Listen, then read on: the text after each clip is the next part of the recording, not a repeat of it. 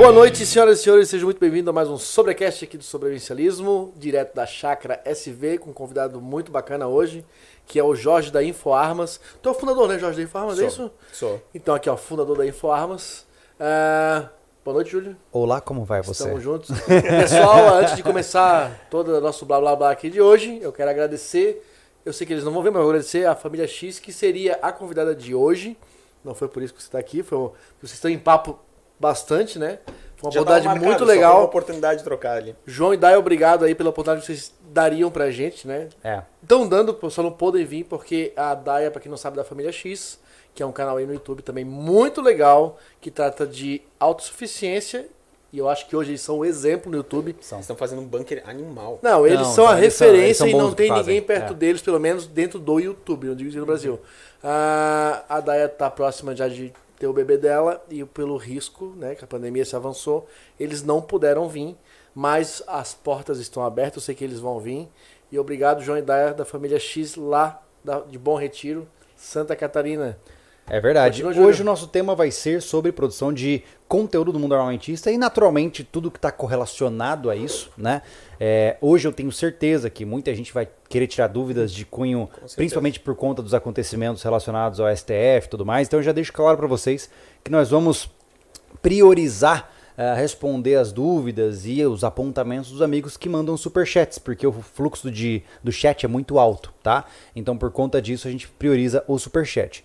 Ah, além disso, se você quiser apoiar o nosso canal, fique à vontade para você doar diretamente aqui pelo Pix que está aí na tela e via link no chat. Lá, doando acima de 10 reais, você vai participar do nosso concurso cultural que vai para o Instagram. O que É, estamos... A pessoa mais bacana Mais tá- culturalizada. mais culturalizada que fizer essa ajuda.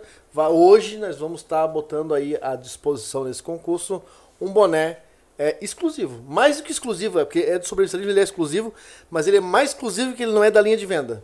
Ele sequer é vendido. Porque o nosso boné o brasão é aqui e esse vai vir aqui. Olha só que legal.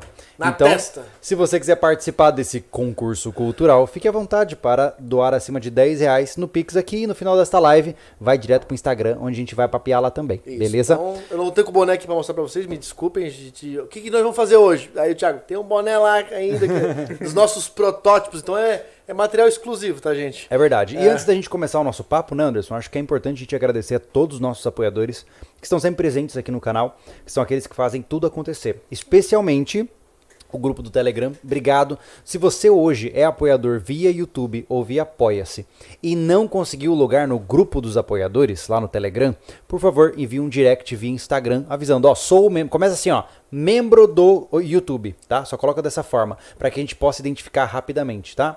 Ah, fica à vontade para dar uma olhadinha lá. Então, de maneira principal, de maneira geral é isso. Um grande abraço a todos aqueles que estão sempre presentes conosco, né? O grupo ali tá muito legal, muita gente bacana participando. E agora temos que agradecer também as marcas que estão sempre coladas, É, né? Esse é o momento que a gente demora, mas tem que falar, porque sem eles a máquina rodava mais devagar. E que faz parte também da dificuldade, porque tem muito, muita marca É, que não apoia. É difícil. Bom, tipo de pessoal, vamos É. começar pelo Palácio das Ferramentas. Vocês estão vendo aí que está saindo bastante obra aí no sobrevivencialismo, e isso dando uma força é, tremenda pra gente aí, né, com um apoio gigante. É verdade. Tem mais ferramentas chegando aí para apresentar para Tem, vocês. é verdade. Nós estamos numa chácara agora e nossa exigência com ferramentas com eles tá voltada para esse lado. Então tem mais, a gente apresentou uma, uma furadeira de bancada, que é uma ferramenta que está guardada para um projeto muito legal, que também envolve sustentabilidade e tá vindo uma outra ferramenta aí que é para manutenção. Então bota aí nos comentários aí quem que acha que tá chegando aí para manutenção da da chácara. Então, Palácio das Ferramentas, obrigado aí. Essa semana é, o Guilherme, que é a nossa fonte lá dentro, mostrou o estoque dos caras, coisa fenomenal, Fenomenal. cara. Eu É vi- um gigante, assim, também. Gigante, gigante. Ah, agradecendo também a Spot aí também, que tá com a gente aí, já vai fazer acho que quatro anos já, a Spot tá com a gente, que é um rastreador via satélite aí. Os aventureiros de plantão sabem do que a gente tá falando. Então não tem tá perdido na mata. Você tem um aparelho aí que funciona via satélite, você pode pedir pro socorro, pode estar transmitindo aí a sua localização, ou até ter um, um siga-me lá, né, Júlio? Cara, Através o do- rastreio, né? O rastreio, é. com tecnologia, com a tecnologia atual, se perder na mata é uma coisa do passado. Se for parar pra pensar.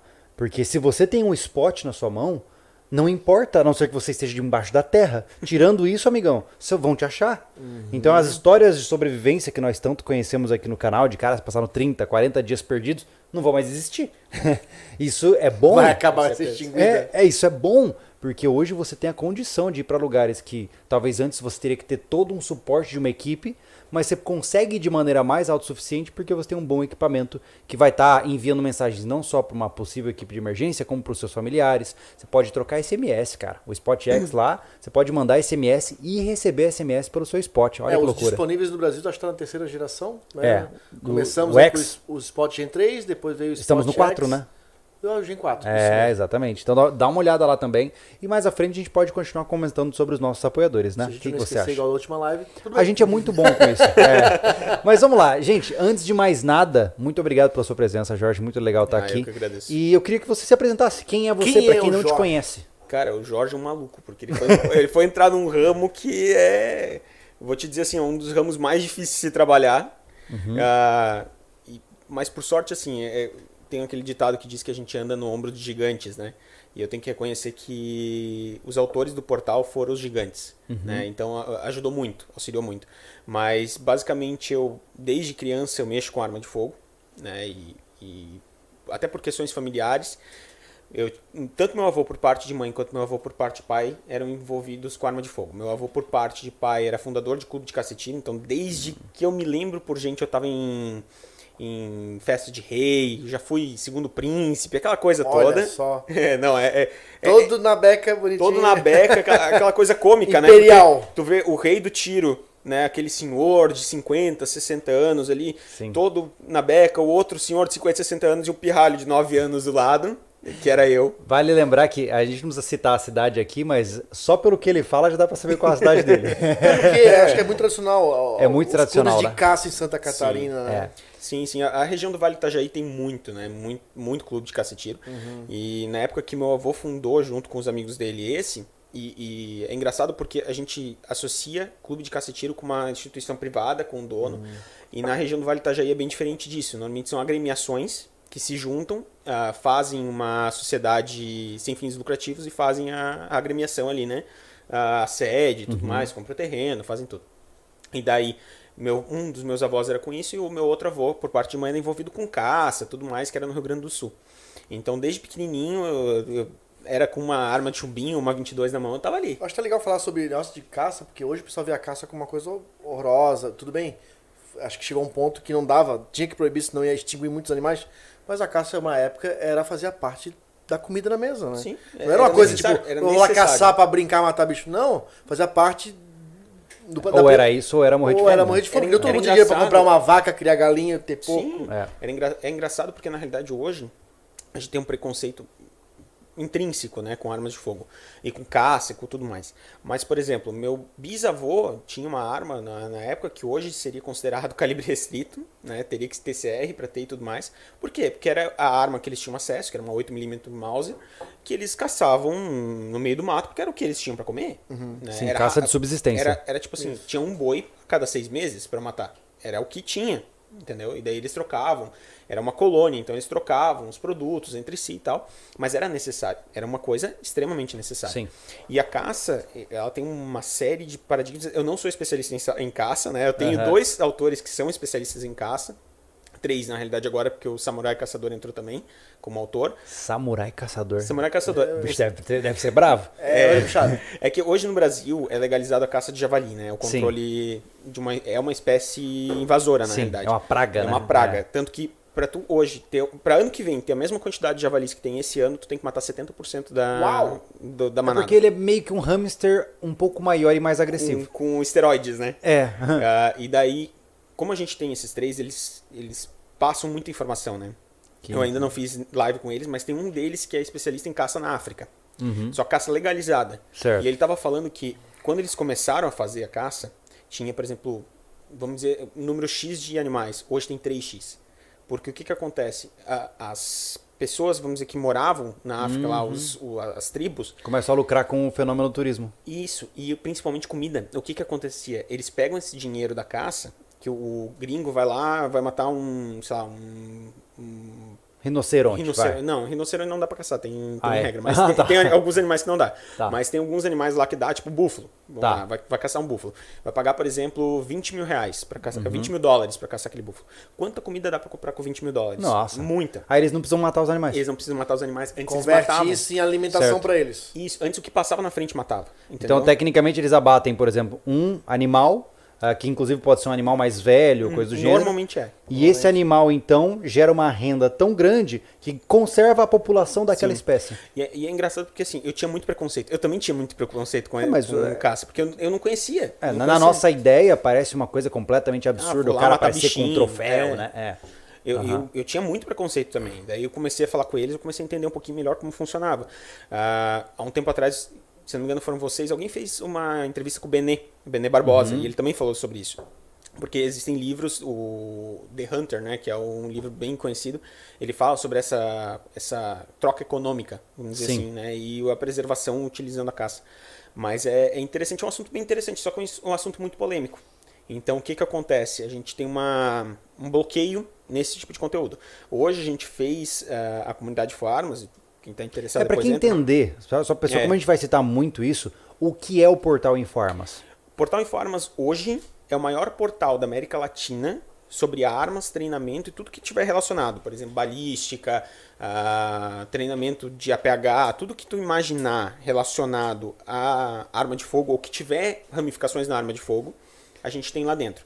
Então, Certo. o que, que acontece? Eu fui aglomerando autores, né, pegando autores referências no mercado hoje daquele determinado assunto, fui convidando e eles foram entrando no, no portal como autor. Uhum. O que que acontece? Esses autores, eles produzem o conteúdo, tanto texto quanto o vídeo, que depois a gente vai falar mais sobre isso. E eles pegam e transmitem principalmente porque hoje a gente tem muito, mas muito leitor lá dentro, que é policial, que é agente penitenciário, que é policial civil, policial federal. Ah, tanto que os autores são, muitos deles são policiais militares, policiais civis, policiais federais, e a gente consegue, nesse ramo, trazer um conteúdo que hoje o YouTube não permite, né? E que Então quer dizer que vocês têm um servidor de vídeo próprio. tem. A Ah, gente que tem legal, tanto hein? de vídeo quanto de live. A gente uma- garantir Mas que vocês trabalhem nas regras de vocês. Eu tô no autores- strike por causa disso, né? Aham. Os temas que eles vão trazer é livre ou vocês já dão um caminho pra eles? Eles são especializados, por exemplo, tem o João Bosco. O João Bosco ele é especializado em balística, então ele traz vídeos ou- e textos de balística. Então, mas é livre pra ele trazer É livre para trazer. Tanto que, por exemplo, eu, eu acredito tanto no- no- em cada um dos autores, tanto na seleção que a gente faz, que o autor ele tem a senha de publicação. Ele não, eu não vou ah, dizer, olha, tu não pode porque eu não concordo contigo. Entendi. Ele tem liberdade ele tem pra liberdade para isso. E foi o foco quando a gente fez, que, que os autores tivessem realmente uma ferramenta livre para isso. eles Olha só, que trabalharem. legal. E é legal você dizer isso, Jorge, porque nós estamos tão acostumados com a- o YouTube que parece que fora do YouTube não há, não há mais nada. As pessoas elas se esqueceram que existe muito conteúdo bom fora da plataforma YouTube. Fora da- Né? das plataformas normais, né? É, por exemplo, é, como a gente sempre disse isso, né? Na verdade, a gente, por conta de focar mais no YouTube, a gente deixou o nosso portal mais de lado. Mas hoje o sobrevivencialismo como site, como texto, nós temos lá, se não me engano, mais de 500 textos publicados sobre preparação. Uhum. E dentro da parcela de, que- de quem nos assiste no YouTube, cara, é uma Uma gota Nossa, d'água. é uma gota d'água, né? Por quê? Porque é todo mundo acostumado com a conveni- conveniência do YouTube. Então é Uhum. muito legal saber que um portal como o seu está prosperando com uma proposta de independência das plataformas que hoje nos restringem, né? Com certeza. E eu vejo assim, cada vez parece que a gente está tendo mais e mais e mais problemas com a publicação de conteúdo. Há Uhum. um ano atrás era mais fácil publicar conteúdo do que hoje. Ah, há um ano atrás, um conteúdo que hoje, se tu botar no YouTube, vai ser considerado ofensivo, naquela época não era. Então, Jorge, se, ou- se você falar uma palavra errada, é, já desmonetiza o vídeo inteiro. você pode ser preso. É. então nós estamos num momento muito difícil para quem Sim. cria conteúdo, né? Porque algumas vezes nós vamos trabalhar assuntos que são muito complicados, como você bem pontuou da caça, por exemplo, que ele precisa ser falado, né? Por exemplo, a gente estava conversando antes de começar a live, né, gente? Imaginemos que você, a gente tem nossas galinhas. Quando chegar o momento de abate, seria incrível poder mostrar como abater uma galinha, como limpar essa galinha, como transformar aquele ser em uma refeição. Mas a gente não pode. É engraçado até, por exemplo, a gente está no litoral, né? Aqui tem muito peixe. Hoje seria considerado ofensivo mostrar a limpeza de um peixe. E é, É uma verdade? coisa tão comum, é uma É coisa verdade? tão normal. A maioria das famílias faz isso. É. Eu, claro, eu não conheço todas as regiões do Brasil para dizer, olha, lá é normal. Sim, E não, Mas- é, e não é, Jorge, nem só por mostrar tu abrindo o animal. É pela agressividade do ato de abrir a, o Expor vísceras, sangue, é. vísceras. A gente fez vários pratos, refeições lá na época do refúgio, que foi um ano de projeto. E um dia eu falei, Júlio, vou levar um peixe. Ficamos, leva inteiro. Eu queria mostrar um negócio, Júlio, assim, antes. Leva a- o peixe Não, aberto já. É, Pronto. é tiro e Porque queda, vai dar problema. Botou vísceras, botou alguma coisa, acabou. Acabou. É. Não, e, e é em tudo, por exemplo. Eu tava falando com o samurai caçador ali, ah, que ele tem um vídeo ensinando, a, só que não tá no YouTube, não tá em nenhuma das plataformas, ele vai colocar lá dentro da comunidade Formas, que é ah, ensinando a limpar um javali. Uau. Porque o que, que Todo. acontece? Que legal. Todo, todo. Ele, do, do momento da caça até a limpeza. Você é uma baita trabalheira. É, é um, é um trabalho dia, su- né? é um- é- é um trabalho sujo, né? Sim. Ah, só que é um trabalho assim, ó. Quem caça normalmente come. Sim. O pessoal não associa aquela caça à comida, né? Então, por exemplo, como é que faz isso? Se um dia tu precisar, tu sabe fazer?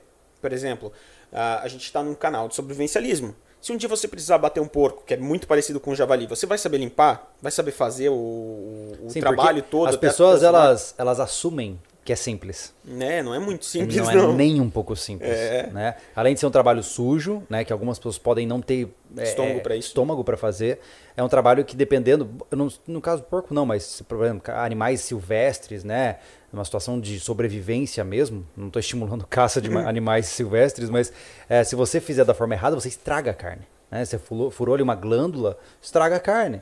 Então são coisas que as pessoas não sabem. E infelizmente a gente não tem como mostrar hoje. Né? É Isso aí, Júlio, eu tô falando nesse ponto, eu me lembrei de uma coisa, a gente está sendo tirado, ou a gente já está tirando dos próprios filhos a, essa demonstração de como a vida funciona. As pessoas estão tirando, não estão vendo mais situações, tipo, no animal, um animal que morreu, que um animal que foi mataram para comer.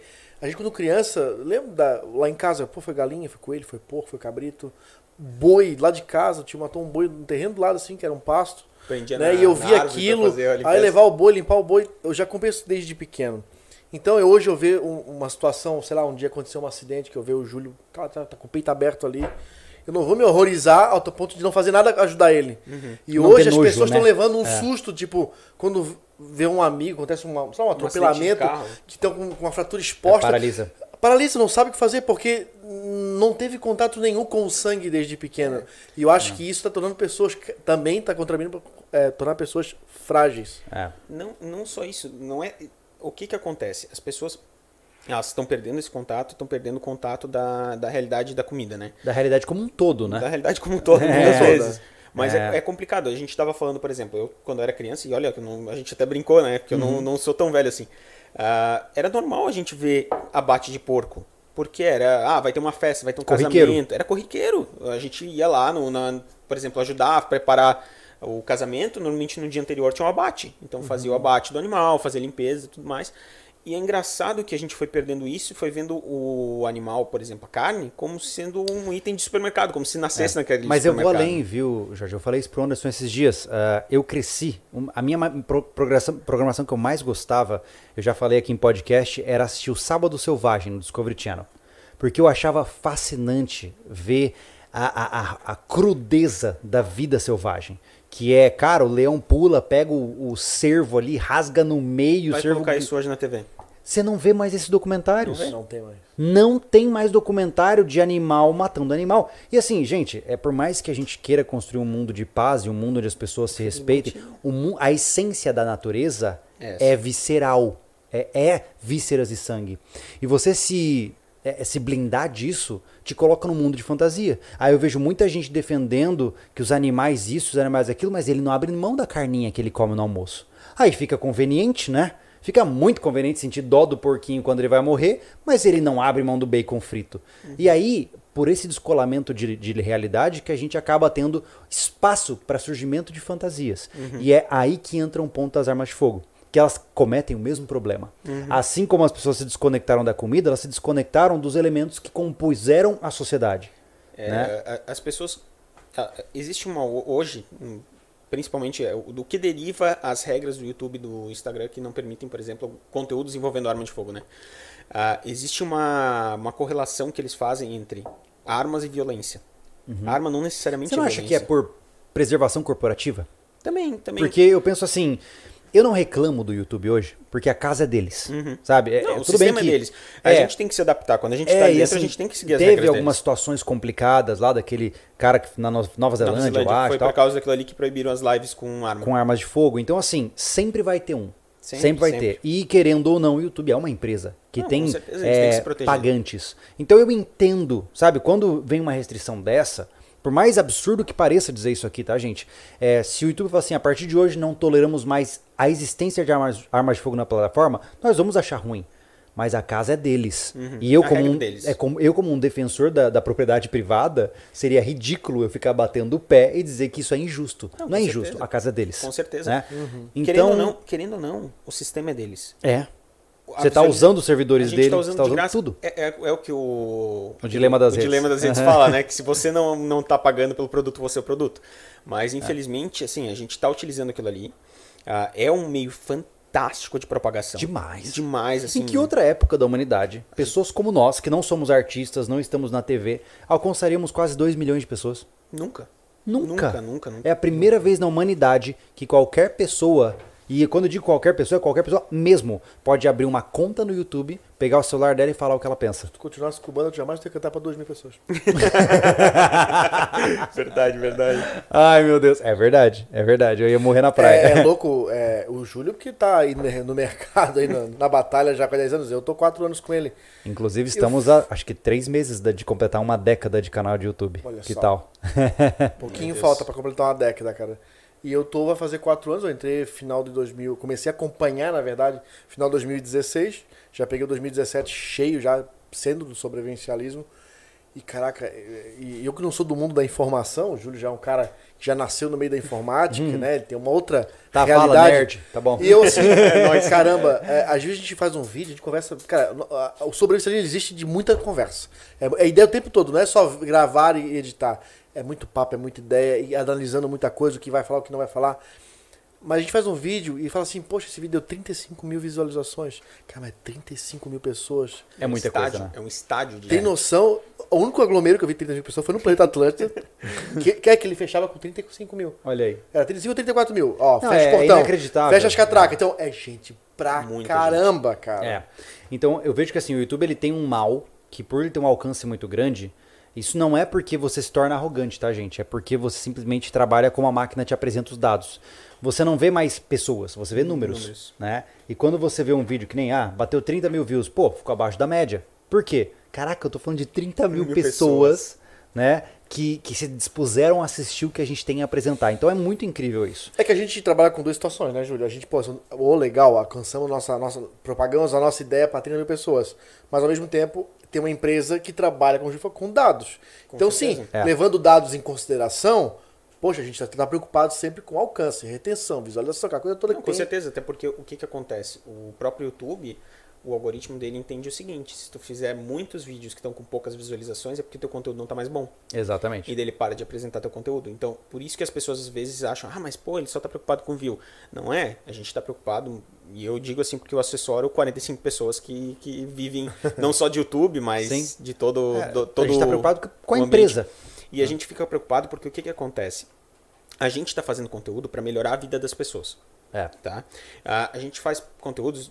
A gente citou a caça, mas, por exemplo, a gente faz conteúdo sobre eh, balística, perícia criminal. A gente tem bastante interação com o delegado João, até que já apareceu várias vezes aqui no, no sobrevivencialismo. A gente faz esse conteúdo principalmente para policiais. A gente vê, claro, vai ter o civil que é muito interessado naquilo ali, que quer explorar aquele universo que é Sim. riquíssimo ali de informação, mas o policial, às vezes aquela informação é a diferença entre vida e morte dele. Claro. é a ferramenta de trabalho É a dele. ferramenta de trabalho dele. A gente trabalha muito com quebrando mitos, por exemplo. Ah, Stopping Power. o- a gente estava falando em off antes da. Por que, que eu ganhei o strike, né? Pô, canalzinho de 7, 8 mil pessoas ali ganhando strike. Ah, a gente mostrou um vídeo. A gente estava falando sobre incapacitação, porque as pessoas acham que tu dá um tiro numa pessoa, ela vai cair, sair voando e Hollywood. morrer. Hollywood. Na realidade, o que, que acontece? Ah, existe um triângulo da incapacitação. E eu atribuo esse triângulo, na realidade, ao João Bosco, porque foi a primeira pessoa que eu vi e me apresentou esse triângulo, que é... É a ah, tomada. É, na realidade, não. O, o triângulo da incapacitação, incapacitação é o seguinte. ah, existem três fatores que influenciam na incapacitação de uma pessoa. Aham. É localização, do, de onde tu dá o tiro, penetração do tiro e tamanho da lesão. Justo. Por quê? A, a localização é fundamental. Se tu atirar o cara no, no, meio do antebraço, por exemplo, ele não vai. Provavelmente ele não vai morrer. Uhum. Entendeu? Pode ser um rombo, pode até rasgar o braço, dependendo de como for ali, que é capaz do cara não morrer. Né? Se for no peito, por exemplo, e é ali que a gente ganhou o strike, uh, ele mostrou um vídeo.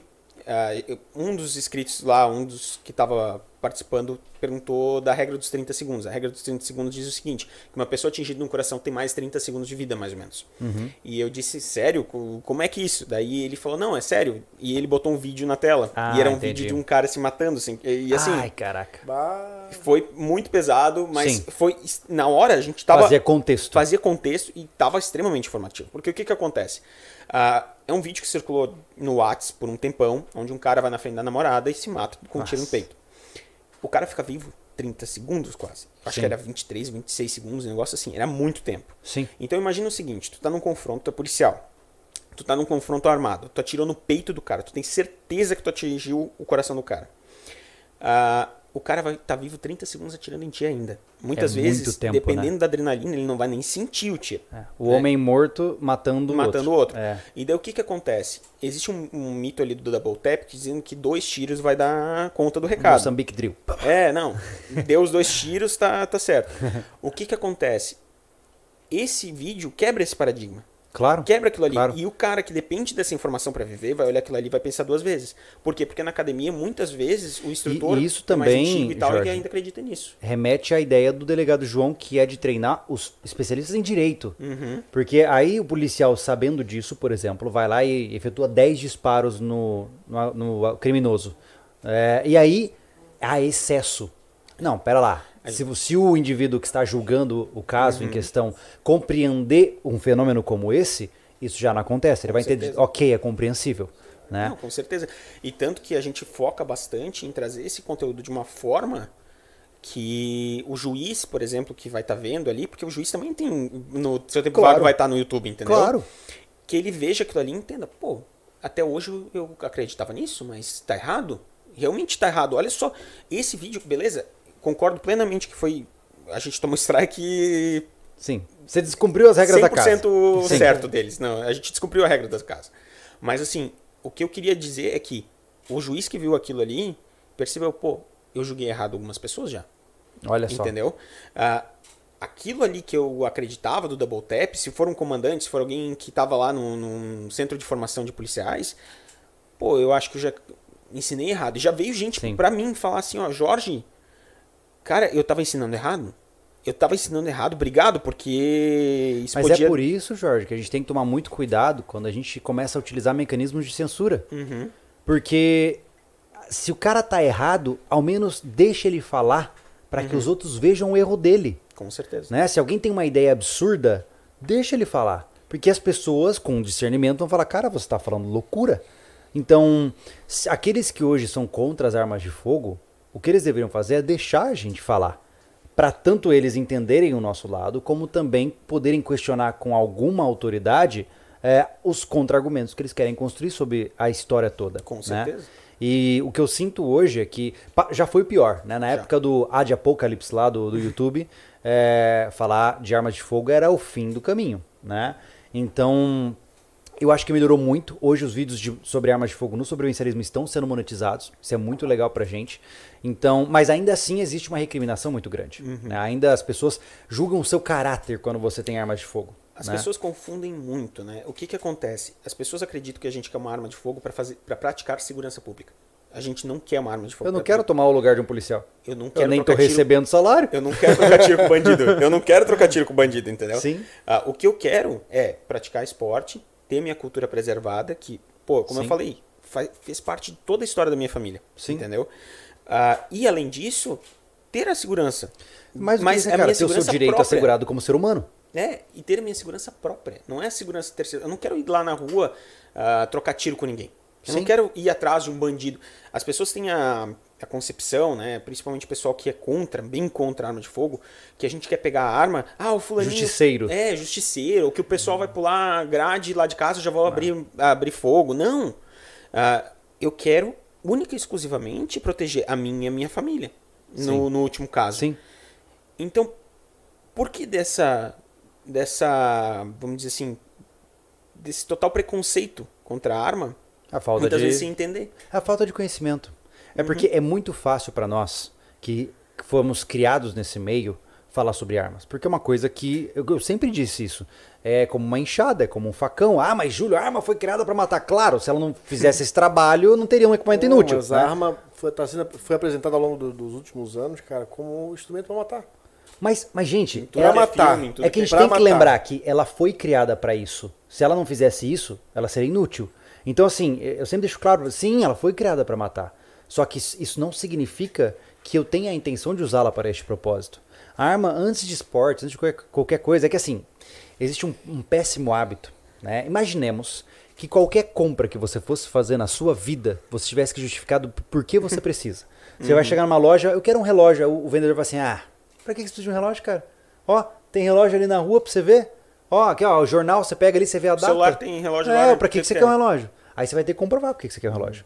Cara, é, é o meu direito assegurado pela, pela lei de direitos universais da espécie humana que eu Que é a tenho, vida. que eu posso proteger a minha vida dentro dos meios necessários e eficientes. Então eu não preciso te dizer por que eu quero uma arma. É, é, você entende? Olha que loucura isso, né, cara? E, e nesse mesmo raciocínio, na realidade, eu arrisco dizer que armas, na realidade, não são instrumentos para matar. Elas são instrumentos de defesa. Elas são dissuasores. Por- por- né? Vou te dar um exemplo que tu até citou num dos teus vídeos Uhum. do, do teu canal, do Júlio Lobo.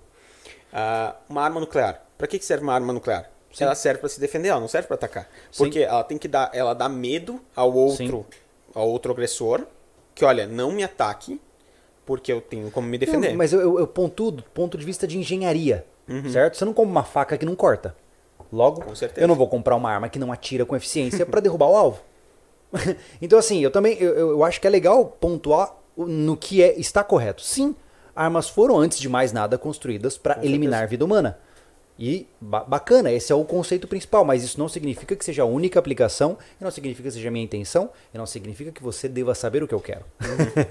né? Então isso é muito interessante, e, e toda esse- essa confusão veio porque nós tivemos uma fase, ou, chamam o pessoal da idade, da, a idade média como a idade das trevas, sim. né? Desde do, do da instauração do Estatuto do Desarmamento como um todo, lá da lei 10 mil e alguma coisa, 10.826. é. É, o que acontece é que não houve mais propagação de conhecimento armamentista. E não houve. Sabe qual é o mais engraçado da 10826? Ah. Que não tem em momento nenhum dela a palavra Estatuto do Desarmamento. Isso é um marketing. Olha só. E é engraçado porque hoje, nas decisões judiciais, é falado como o espírito do desarmamento, o espírito do Estatuto do Desarmamento. Só que o próprio, a própria legislação não fala de desarmamento. Que Ela fala de dificuldades e quem. E, e- e, assim, eu, eu sempre falo que, independente de quem é o governador, né? Quem é o governo. Uma coisa, eu, posso não admirar o Bolsonaro em um monte de coisa, mas que ele trouxe esse assunto para a mesa, ele trouxe.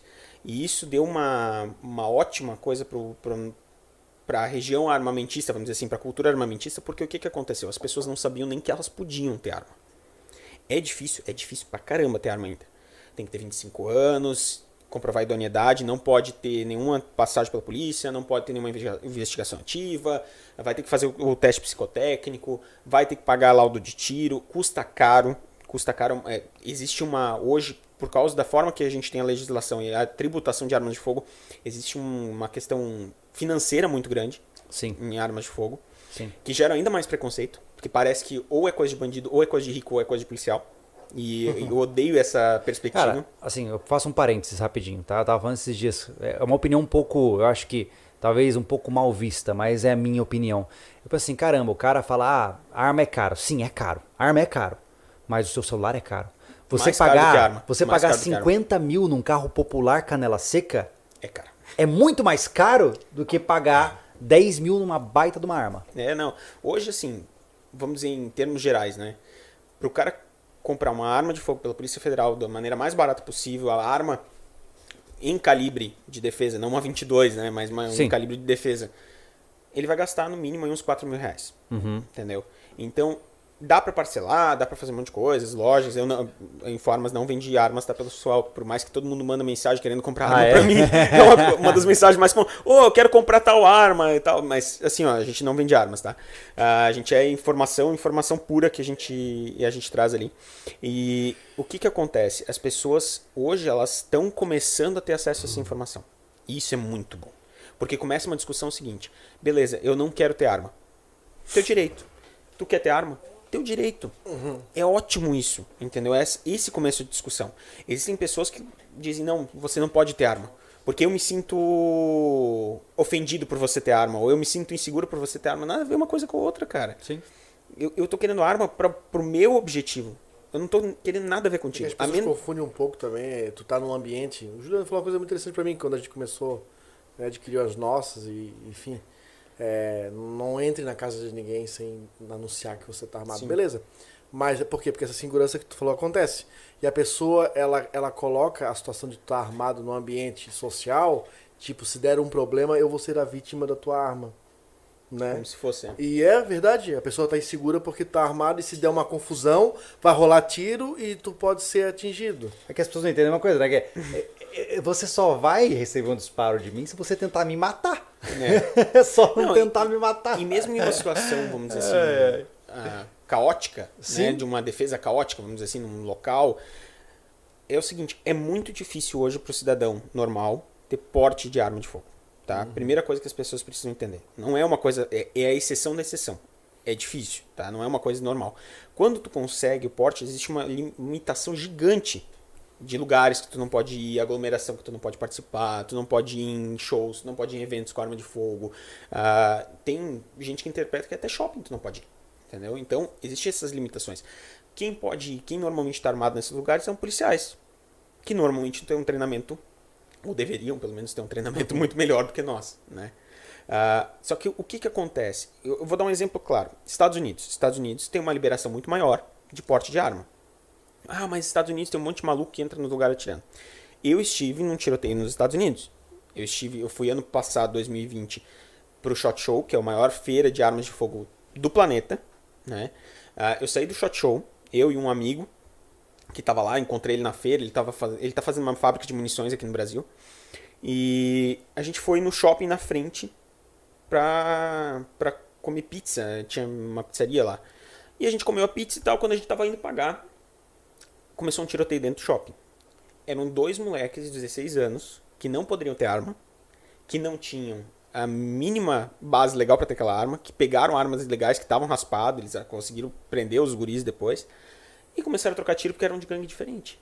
Então o que que acontece? As pessoas confundem a arma legal, a arma de pessoas que realmente têm treinamento, que têm a idoneidade para ter aquela arma de fogo no porte, com o que ocorre quando bandidos, pessoas que não poderiam ter arma de fogo, que teriam todo o pesar da lei em cima deles, têm arma de fogo e fazem cagada no Então é legal, você, é legal você falar isso porque, é, em resumo, né, ah, em vez de ver uma pessoa armada com uma pessoa perigosa, é, ó, se você é, vê uma mulher armada e tá solteiro, dá em cima, porque ela é gente boa. Se você é uma mulher vê um Ficha homem limpa. armado, ficha, limpa. Homem, mesma coisa, né? Pelo amor de Deus. Exato, homem é a gente mesma tá na- coisa. na pista com Então, você vê o cara ali solteiro com uma arma na cintura, esse cara é bom, porque não tem antecedente criminal, não tem Passou um Ó, psicológico. Passou, caraca, que outra, em que outra oportunidade você vai conhecer um paquera que fez teste psicológico tem- provando que é são. A polícia, a polícia já deu toda a ficha do cara ali, ó. Olha aí, caraca, ó, tá bom partido, né? Mas eu acho que é importante trazer essas discussões e eu faço um parênteses, tá? Ah, o pessoal ali da equipe falou que hora ou outra a gente se exalta e, co- e começa a não deixar os convidados falarem.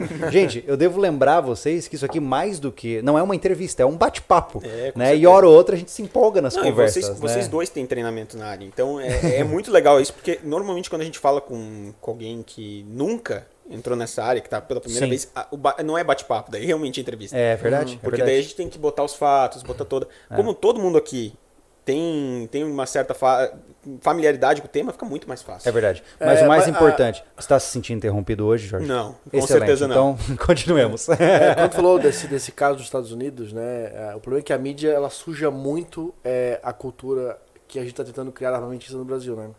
Se fosse no Brasil, já falar, ah, tiroteio em shopping. Tipo, muita, muita, muita informação é camuflada. Quando fala que, é, que a mídia ela bota de um jeito que ah, havendo um número é, alto de compra de armas, eles já dão a entender que a violência vai aumentar. Foi Mas vai aumentar por contrário quê? no no ano passado. Mas vai aumentar por Pois quê? é.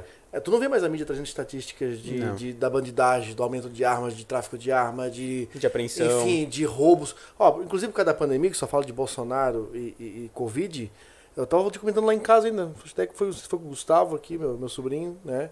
Dizendo que, cara, não se fala mais de roubo. Não tem? O Brasil tá sem roubo. O Brasil tá zero violência nesse momento.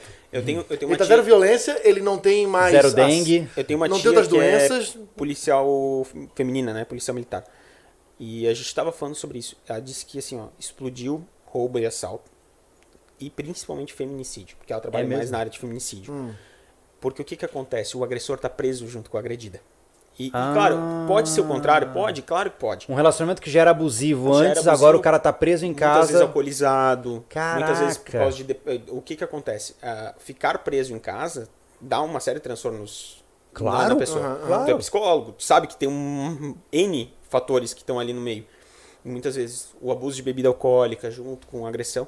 E a gente até tava falando, num- eu fiz uma live com o Lara, que é promotor. Ele tem um canal no YouTube chamado Beabá do Tiro.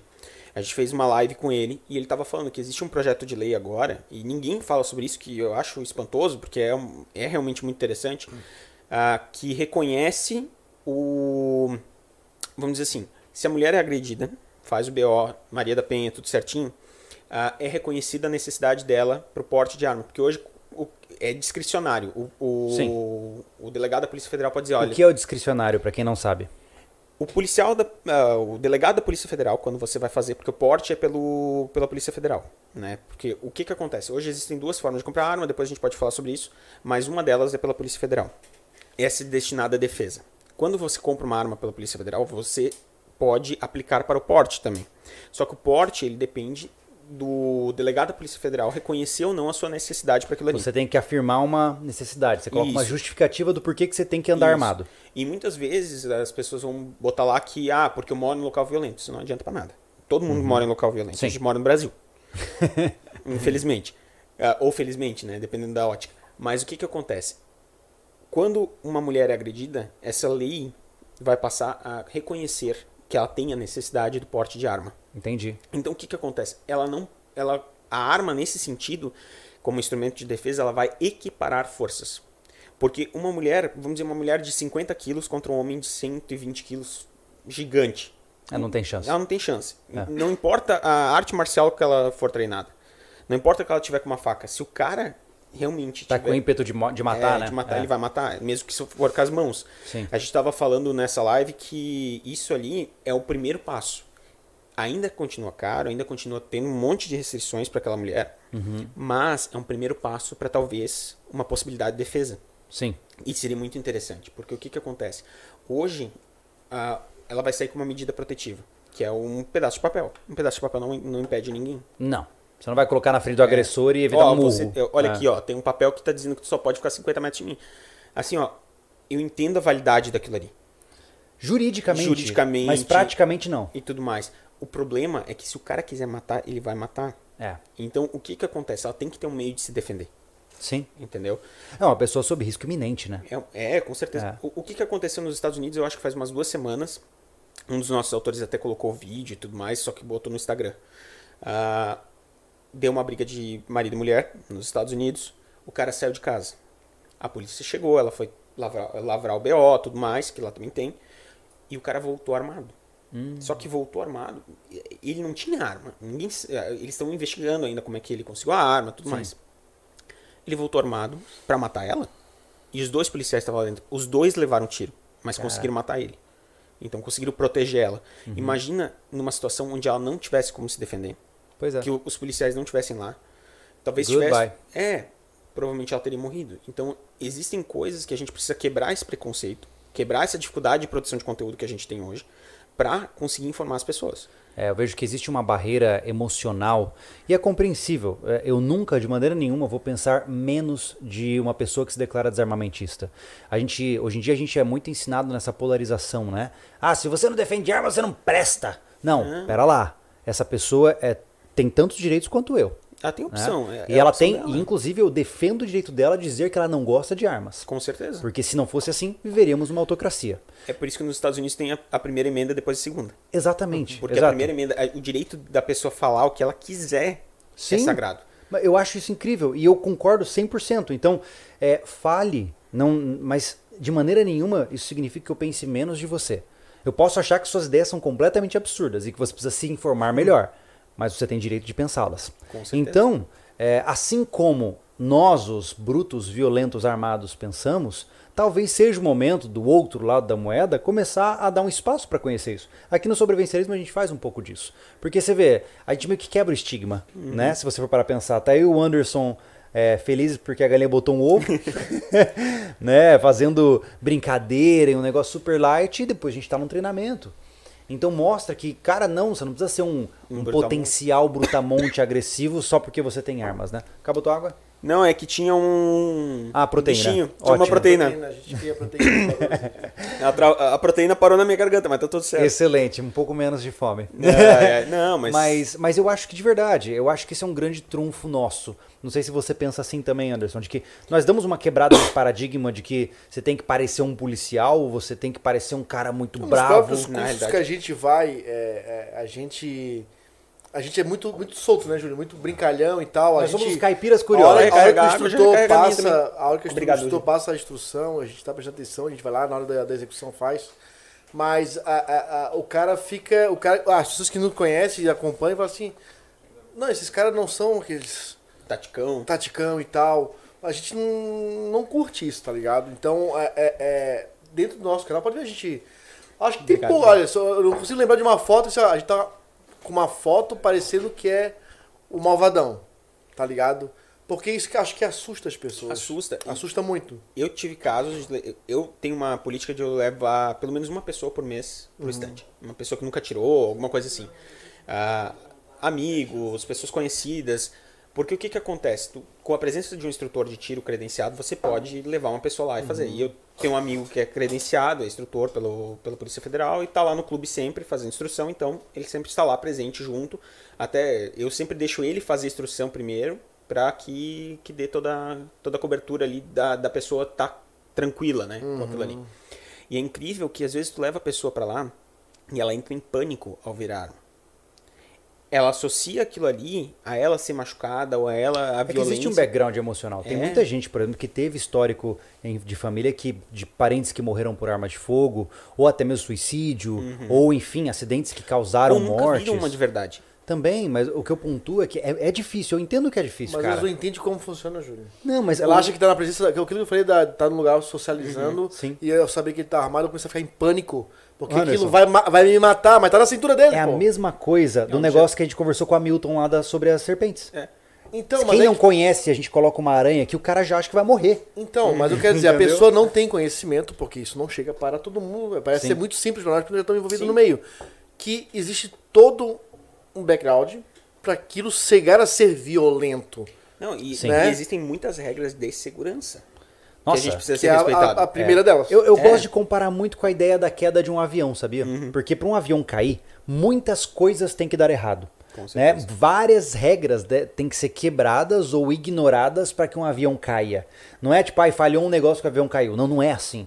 Né? Existem uma série de procedimentos que tem que dar errado para aquilo acontecer. A mesma coisa com armas de fogo. Né? Para você disparar acidentalmente no seu amigo, você tem que descumprir no mínimo três ou quatro regras ao mesmo tempo.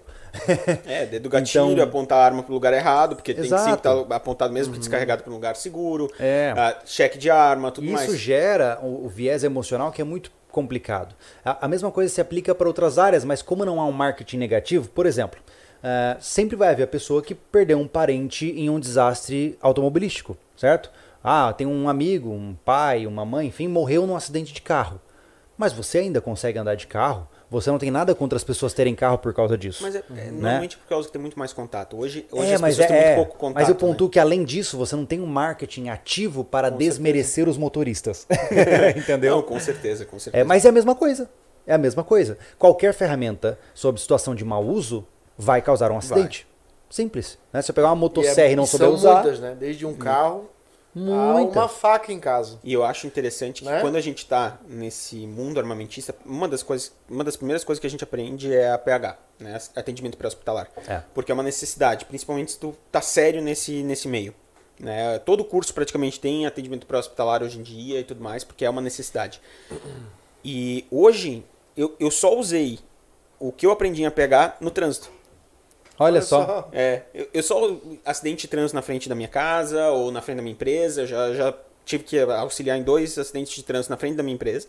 Um deles com amputação de dedo até. Alas. É, mas assim, foram coisas relativamente tranquilas, né? Não Sim. foram nada, não, não teve morte, felizmente. Mas é interessante porque o que que acontece? A pessoa que está nessa cultura e que tem os olhos abertos para a necessidade que pode chegar a enfrentar, ela tem uma, é como se fosse uma esponja para pegar todo aquele conhecimento e a- e ir absorvendo. É. Né? Ela não chega a um ponto de saturação, ela vai absorvendo aquilo ali porque ela vê que é uma necessidade. Às vezes a pessoa, por preconceito né, do, da questão do armamentismo, ela diz: Não, não vou aprender a pegar de combate, eu não vou mexer com arma, não vou levar tiro, e, e não é uma coisa real. Você não é precisa nem falar de APH, né? Você pode É. falar de primeiros socorros, Primeiro básico. socorros em geral. Cara, eu salvei o meu pai com uma manobra de Heimlich. né? Ele teve obstrução total das vias aéreas com pedaços de carne. E se eu não soubesse, talvez hoje meu pai não estaria aqui. Olha que loucura. Né? E aí você vai perguntar, quando, qual a porcentagem da população que sabe primeiros socorros? Pouquíssimo. Olha que loucura. Eu tava até brincando, né, que eu sou maníaco do, dos torniquetes, né? Porque, por exemplo, só na minha mochila que tá ali do lado, tem três. É como eu sempre digo, você tem quatro membros. Tem mais um no carro. Então, é, eu sempre tenho o kit de primeiros socorros, um, um kit completo dentro do Sim. carro. É, que nem a minha Justamente- mochilinha ali. É. É, mas justamente porque a gente vê a necessidade. Porque o que que acontece? Eu tava agora nos Estados Unidos, a gente tava gravando. Tava eu, o GA, que é o do Instagram Ghost Ar- ah, do YouTube Ghost Arms, que é bem conhecido também da galera que é armamentista e tudo mais. A gente tava fazendo testes para a comunidade de Foarmas, que é a parte fechada lá, o servidor fechado, ah, com gelatina balística, aquela gelatina Certo. transparente. E o GA, ele tava tirando em um local seguro, com em condições seguras, e um estilhaço voltou, porque ele tava tirando metal, né? Um estilhaço voltou e atingiu a garganta de um amigo nosso. Só que era um estilhaço muito pequeno. Foi todo mundo correndo pros kits de primeiro socorro. Por quê? Porque todo mundo imagina que aquilo ali Liga um dia pode acontecer naquele meio. Sim. Entendeu? Mas é interessante porque aquilo que a gente aprende para esse meio, a gente aplica em outros meios. É, eu percebo que existe. A gente também tem que entender que, em alguns momentos, a intenção da pessoa está equivocada quando ela entra no mundo das armas de fogo. Né?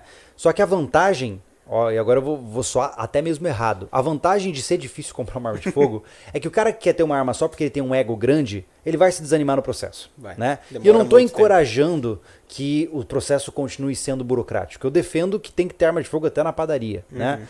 Mas, por outro lado, enquanto a nossa cultura não está estabelecida de uma forma saudável, tem que haver uma progressão relativamente. é, uma- nós estamos formando uma nova cultura.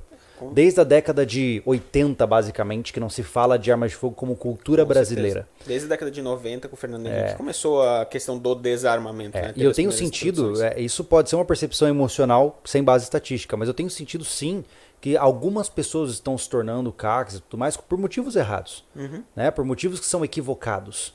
Então, e eu entendo que isso faz parte da equação, porque em todo e qualquer estabelecimento de cultura você vai ter pessoas que vão entrar, vão ficar meio aleatórias porque não fazem parte daquilo e, vão normalmente- sair. E normalmente essas pessoas, e eu defendo a simplificação total dessas regras. Sim. Porque o que, que acontece? Hoje a gente exclui pessoas que, por, por fatores econômicos, muitas vezes, é. não conseguem, ou por fator de tempo, mesmo pela Polícia Federal, que é muito mais rápido, às vezes uma pessoa que realmente está sofrendo uma ameaça séria, Sim. acaba não conseguindo também por causa do- da questão tempo. Mas o que, que acontece? Hoje, o cara que está mal intencionado, ele consegue uma arma na mesma hora. É verdade. Porque É- esse é o porém que é- ilegal não tem nada é disso. que a concepção primária que eu acho que está equivocada é achar que o, o bandido ele vai seguir a lei. Nunca. né? E eu concordo com você. E olha, cara, olha, eu não conheço nenhum traficante. Eu não conheço nada do mundo do crime. Eu tenho certeza que se eu precisar de uma arma de fogo fria e começar a andar pelas biqueiras aí, eu Consegue. compro. Eu dou um jeito e compro. Né? Então, pra que, que eu vou passar por todo o estresse, né? As limitações e tudo mais, É. porque existem limitações quando tu, tu tem uma arma de fogo. Enormes. Enormes. E o que que acontece? Hoje, por, por exemplo, com, com a entrada do Bolsonaro foi liberado fuzis, né? Fuzis de calibres maiores semiautomáticos, que antes Uhum. não era permitido. Por exemplo, há cinco anos, seis anos atrás, quando eu fiz o CR a primeira vez, eu não imaginava que um dia eu ia ter um R15 em casa. Hoje Sim. eu tenho. Olha que legal. Então, houve uma evolução. Mas há cinco anos atrás, o traficante já tinha o R15. Ele Há já- 10 anos também. Há 10 anos, há 20 anos. Já. Ele já tinha o AR, ele já tinha o AK. Hoje, pra vocês terem uma noção, é extremamente difícil conseguir munição de AK-47 no Olha Brasil. Só. Que eu aposto contigo que se eu for no morro, eu consigo em 30 minutos. Que loucura isso, né, né? cara? É. Então, existe uma concepção errada de que ah, vai dificultar o acesso do meliante a armas de fogo. Nessa mesma live que eu fiz com o, com o Lara, que é promotor de justiça, ele disse ele tem 20 anos de promotoria. Ele disse que ele nunca viu um caso com arma legal. Com arma Não, mas de fonte isso legal. é- Mas na campanha eleitoral, na época do Bolsonaro, né, Júlio, o que mais se ouvia falar quando falava que a liberação das armas, Ah, que vai chegar na mão o do povo bandido. entendia que a bandidagem ia se armar inteira. Não. Queria poder ir numa, loja e comprar uma arma. Gente, é. E, e- gente, e custa- a- até hoje, que faz dois anos, faz, faz três anos já que o Bolsonaro tá no Faz- poder? Vamos para 3 Três, anos. vai né? pra três. Tá. É, até hoje, muita gente ainda desinformada acha que conseguir ter arma de fogo e ter um, é, pó- é, ser um ser, Hoje- é, ser um CR é algo muito, é muito simples, cara, e não é. Não é? Você já pensou você passar por todo esse trâmite legal pra cometer um crime com uma arma que tá ligada ao seu Não, nome? É meio louco, Outra né? coisa, tá, ele passou por isso tudo, Não, esse- e, essa e o encrenca. custo, e o custo? E o custo de, tu- de ter a arma, de, de, de, de promover todos a documentação. E a treta que é pra resolver se tu vai lá e tu fica. Não, se é tu usar louco. legalmente, A treta que se é. tu usar legalmente já é uma treta gigante. Então. Então o É. que, que Mas acontece? isso o pessoal não, não tem Hoje- conhecimento. Hoje, pra Jorge. mim, importar um fuzil, por exemplo, vamos chutar baixo 30 mil reais mínimo. Uhum. Um fuzil importado e tal. O traficante vai pagar 5 mil, 6 mil reais, porque ele não vai pagar um centavo de imposto nesse, nesse meio tempo. Tu acha que o, o, o traficante vai querer pagar 30 mil pelo teu legalizado, sendo que ele pode pagar 5, 6 pelo ilegal? Por um que não vai- deixa rastro. que não deixa rastro, que ele não vai ser É. ligado? Mas eu acho legal pontuar isso, gente, porque eu queria voltar pro gancho principal. Eu não quero que as pessoas interpretem que o que eu tô falando aqui é que eu sou defensor Não. da, da burocratização das armas de fogo. Muito pelo contrário. Tudo na vida é, é multifatorial. E, por exemplo, enquanto está havendo um constante, progressivo e saudável afrouxamento das políticas de compras de armas de fogo, entra também o papel de pessoas como nós Pra trazer informação. de educar e culturalizar as pessoas que querem entrar nesse mundo. Porque é, é um processo em conjunto, assim como as leis têm que se adaptar a essa realidade, assim como a sociedade como um todo tem que se adaptar a essa realidade. Então, hoje eu acho fantástico entrar no YouTube e ver que tem um monte de canais armamentistas. Cara, é só você escrever, tem canal de 100 inscritos que o cara tá postando direto, Todo dia, às vezes. todo dia, e eu acho fantástico, porque É nós estamos legal. Construindo uma cultura. Não, e é muito legal porque muitas vezes ah, a gente tem. Existe uma dificuldade muito grande na, na produção de conteúdo armamentista, né? Porque ah, o alcance é menor né, do, do conteúdo. É, é realmente menor, por quê? Porque o YouTube Ah, indubitável. e o Instagram, eles têm. ah, eles são empresas privadas com objetivo de lucro. Várias empresas não querem ser vinculadas à arma de fogo. Da mesma forma que, por exemplo, a Fórmula 1 excluiu os cigarros, Sim. que era o principal patrocinador. Tu Sim. só via propaganda de cigarro. No, no- Eu lembro do Fórmula 1. Marlboro, né? É. dos esportes dos anos 90 era muito Era sério. só cigarro. É. Então o que, que acontece? Está caminhando para a mesma coisa. Para o YouTube, olha, eu não, não quero ser associado à arma de fogo porque é um problema. A gente mesmo, Jorge, não consegue uma, uma- um patrocínio com uma empresa única, fechar tipo uma Bosch da vida. Uhum. Porque a gente fala de arma de fogo, pô. Não, mas é isso aí, gente. É só olhar a estatística. É o nosso canal, por exemplo, ele tem uma média de 50 a 100 mil visualizações por cada vídeo. Os vídeos de arma de fogo dificilmente passam de 30 a 40. E não é teoria da conspiração, é bem Uhum. Não, isso. é o algoritmo. É, e mais do que isso, se há menos anunciantes que toleram es- este tipo de vídeo, este vídeo tem um menor alcance. E menor É. retri- é, remuneração também. É, também não é uma ação da nova ordem mundial. Não. Não, gente, isso é interesse corporativo e estratégico por parte das empresas que nós trabalhamos. É o, né? Em uma sociedade, a gente vê o seguinte: ah, banco, banco não vai querer ser associado à arma de fogo. Primeiro ponto. Sim. Por exemplo, tanto que hoje é engraçado porque existe um preconceito no sistema bancário, onde quando tu vai fazer uma importação de arma de fogo legalizada, tu Uhum. não consegue pagar o, o, o, o lojista lá nos Estados Unidos, por exemplo, Que o é banco não quer- O banco não quer ser vinculado à compra de arma de fogo. é você tem que mandar o pacote pro pombo correio? Não, daí tem que fazer ou por uma casa de câmbio especializada, ou pagar no cartão de crédito. Olha só. Ainda pode dar rolo no mesmo cartão de crédito. Então, existe todo esse, esse vínculo que eles não querem dar. E o que, que acontece? isso atinge toda a produção de conteúdo, todo a, a- vamos dizer assim, a sequência de produção. Porque o que, que acontece? A gente quer que as pessoas tenham acesso a conteúdos sérios, a conteúdos corretos Sim. né? A não a, a um vídeo no WhatsApp que está ensinando tudo errado. A gente quer que realmente as coisas sejam corretas. Que eh, eles sigam as normas de segurança, que eles utilizem os EPIs, que eles façam da maneira correta. Só que isso vai limitando. o Vai.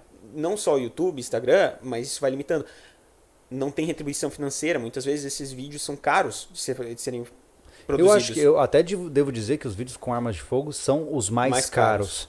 Porque primeiro que primeiro você tem que estar num clube de tiro. Logo, você tem que estar associado a esse clube. Uhum. Segundo, você tem que ter acesso a uma arma de fogo. Geralmente é a sua. Você tem que pagar por ela. Terceiro, munição é caro. Uhum. Caro. Quarto, que hoje para você fazer um vídeo que chama atenção do ponto de vista de trazer pessoas interessadas no seu conteúdo, você tem que fazer um, um bom vídeo com uma boa produção.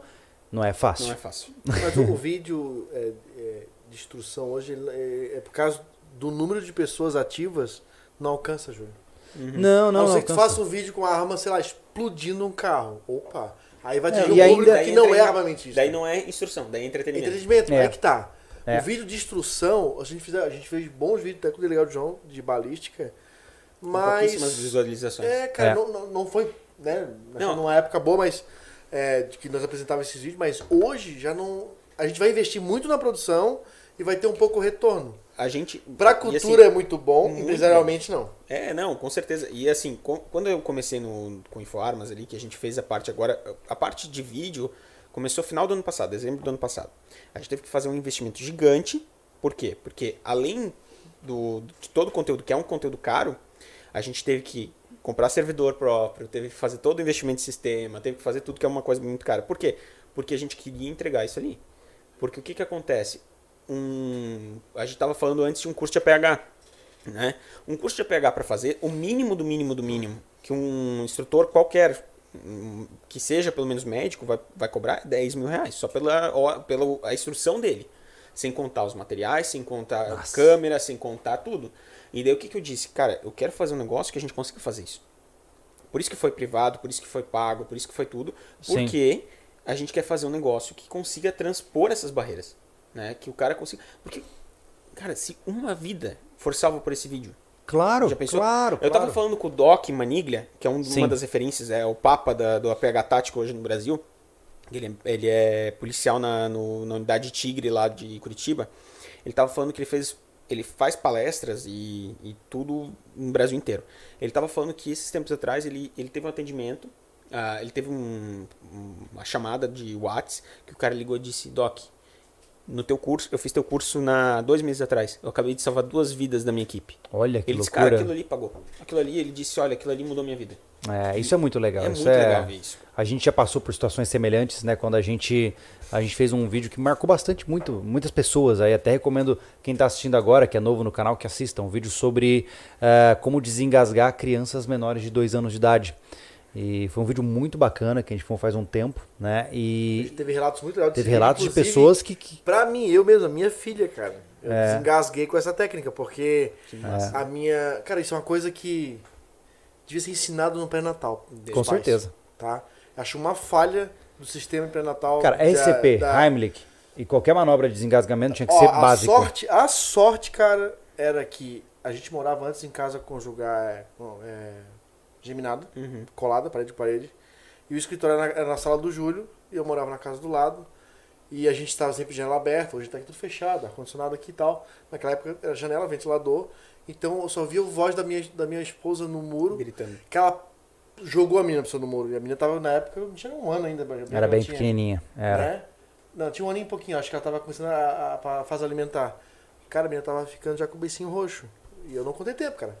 Peguei ela por aqui, eu já vim com ela com a barriga na palma da mão, e eu botei o pé em cima da calçada, papai, tum, já caiu um pedaço de Não. maçã, cara.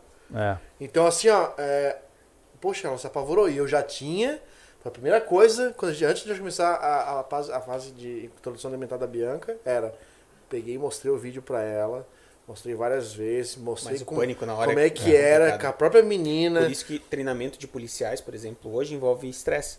O pessoal critica muito o uso de, por exemplo, estresse físico. Durante, ah, vai fazer o cara ficar no frio, vai ficar. é, ah, no gás de pimenta e coisa, mas às vezes é necessário.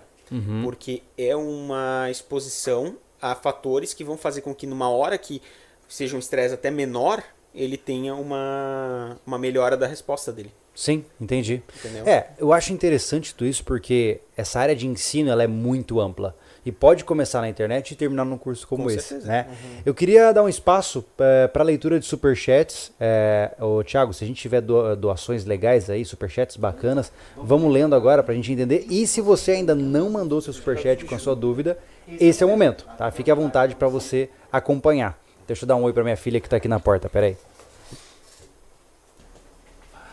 Ah, Mr. Fátio, é, Júlio Anderson, eu sei que vocês evitam dar sua opinião sincera disso, mas armas impressas em 3D são importantes para a liberdade.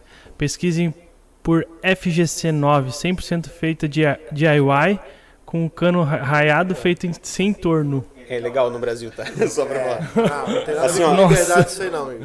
Não, é- não, eu não digo assim que não é relacionado à liberdade, porque querendo ou não, nos Estados Unidos isso é legalizado, né? No- Nos Estados Unidos tu pode fazer tuas próprias armas.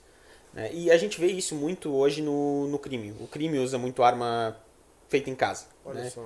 Só que, assim, ó, se tu é sério, se tu vai seguir a lei e tal, não, não se mete com isso. Porque isso aí, uma hora que bater uma fiscalização, alguma coisa, é, é completamente ilegal. É, eu acho que hoje o cara pegar e ter uma impressora e começar a confeccionar arma em casa, é, se for aqui no Brasil, para a cultura armamentista, Não, mas- isso é muito ruim. Se eu Então, me lembro do Você superchat. tá fazendo isso, não, você não tá ajudando muito, não. É, se eu me lembro disso, pessoal, é, muita gente pergunta pra gente como fazer armas improvisadas. Gente, isso é crime. É crime no Tá? É crime, você não Nos- pode ter. Como eu tava falando, nos Estados Unidos é legal. Sim. Só que no, no Brasil, não adianta, gente. É só pra ter problema. É, é que assim, tem muita gente que vai, ah, mas é o de direito e a gente vai fazer e a impressão 3D vai dominar e todo mundo vai poder imprimir suas. Cara, legal, mas cuidado pra não ferrar com a tua vida no processo, cara. Não vale o risco, não vale o estresse. Aí daqui a pouco te pegam, você sai na mídia, queima todo o movimento armamentista, mostrando que a gente é tudo uns tendenciosos a terrorismo, isso, tá? sabe?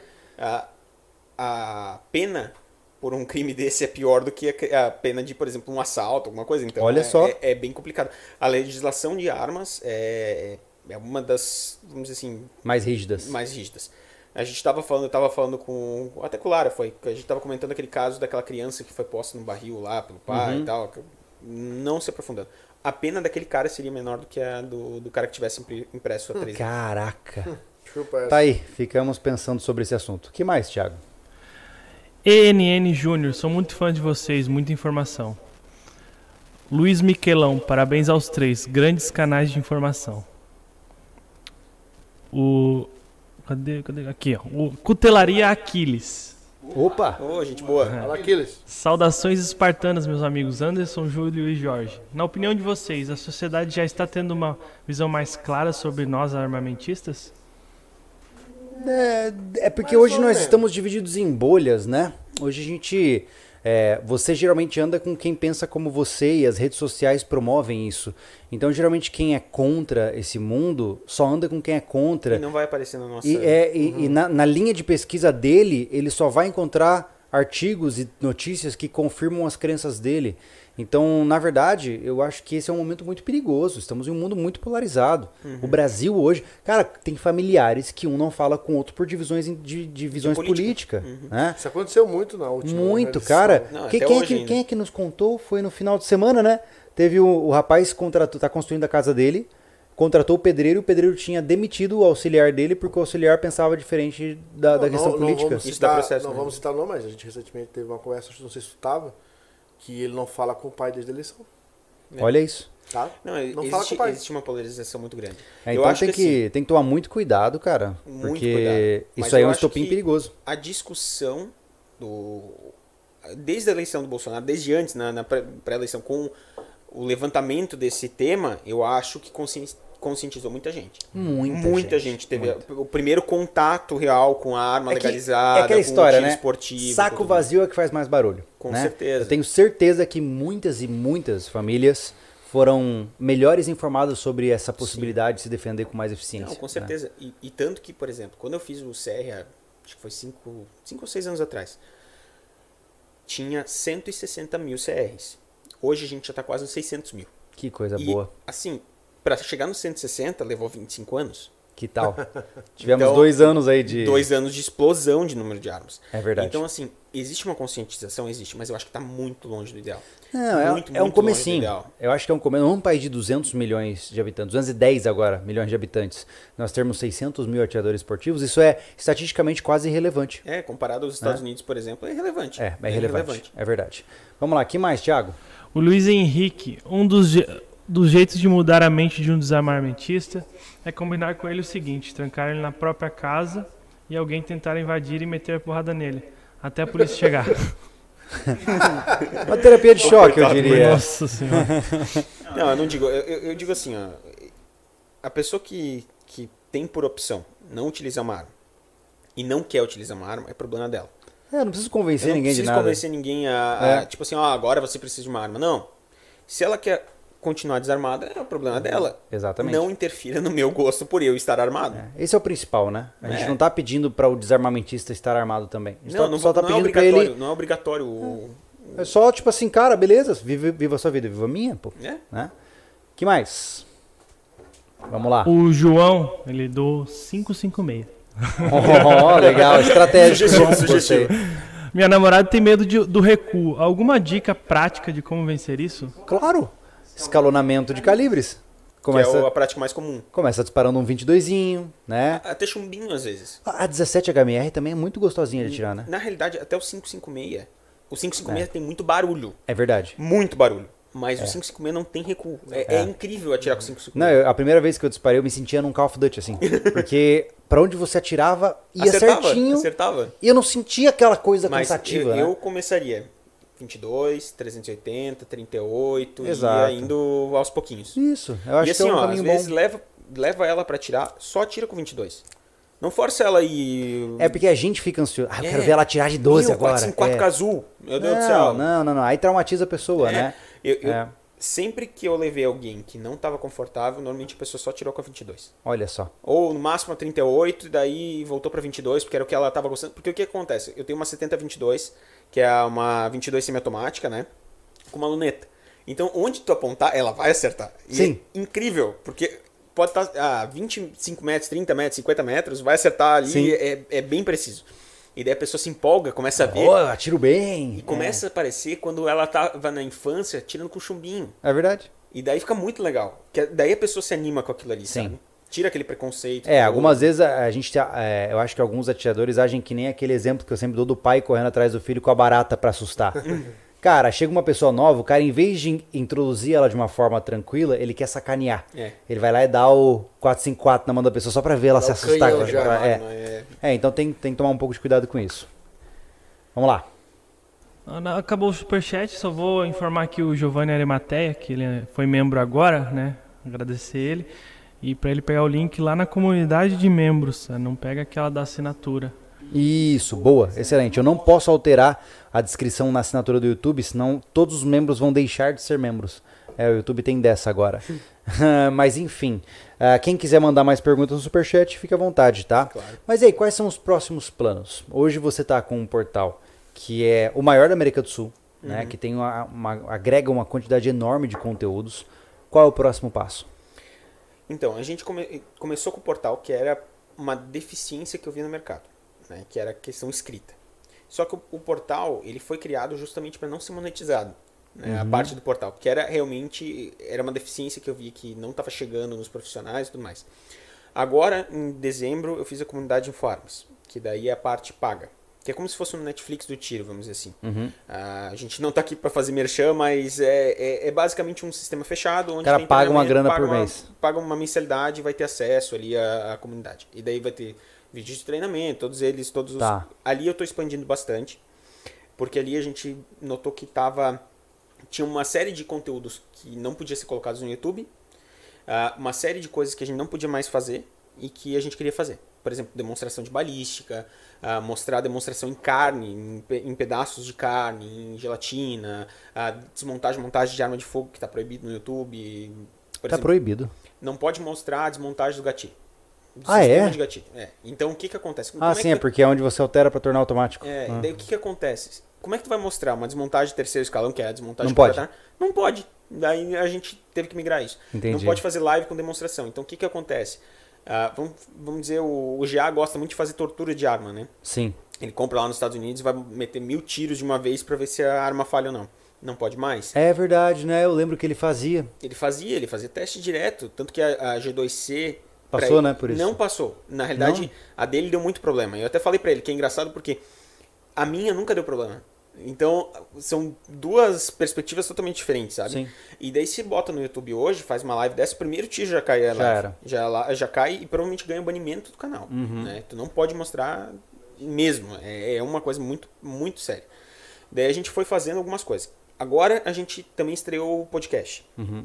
Né? O podcast do, do InfoArmas, a gente estreou o- o Aranha, que é um especialista em APH. Uhum. Ele é do sistema prisional, ele é especialista em APH e também em Airsoft. Já há muitos anos. Ele tem três, ah, três podcasts agora com o do Infoarmas.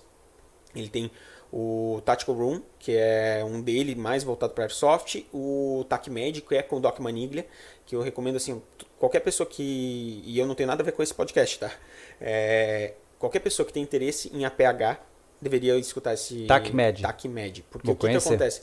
Eles pegam e discutem muita coisa de técnica do, do, do mundo de APH que é extremamente importante, extremamente rico.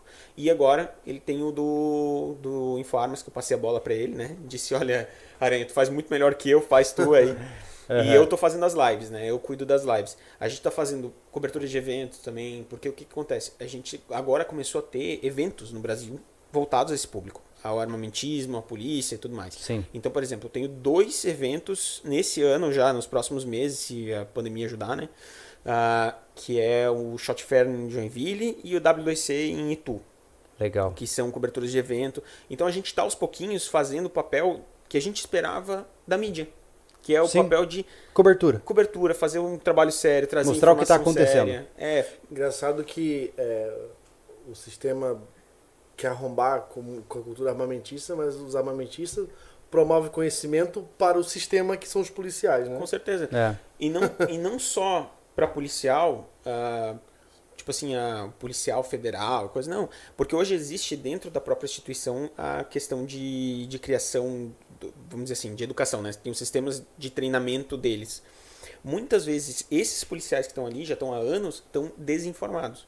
Eles já têm mitos e coisas que eles acreditam É porque exige uma reciclagem, né? existe uma, ex- exige uma reciclagem que não é feita muitas vezes. Uhum. E que não tem muito estímulo, vamos dizer assim. Certo. Ah, eu conheço pessoas que se formaram, né? Eu fui para Brasília pouco tempo atrás, falei com um policial que, que me reconheceu. Eu até acho engraçado, porque vocês, pô, tem 2 milhões de seguidores, vai ter gente que vai reconhecer em tudo que é lugar.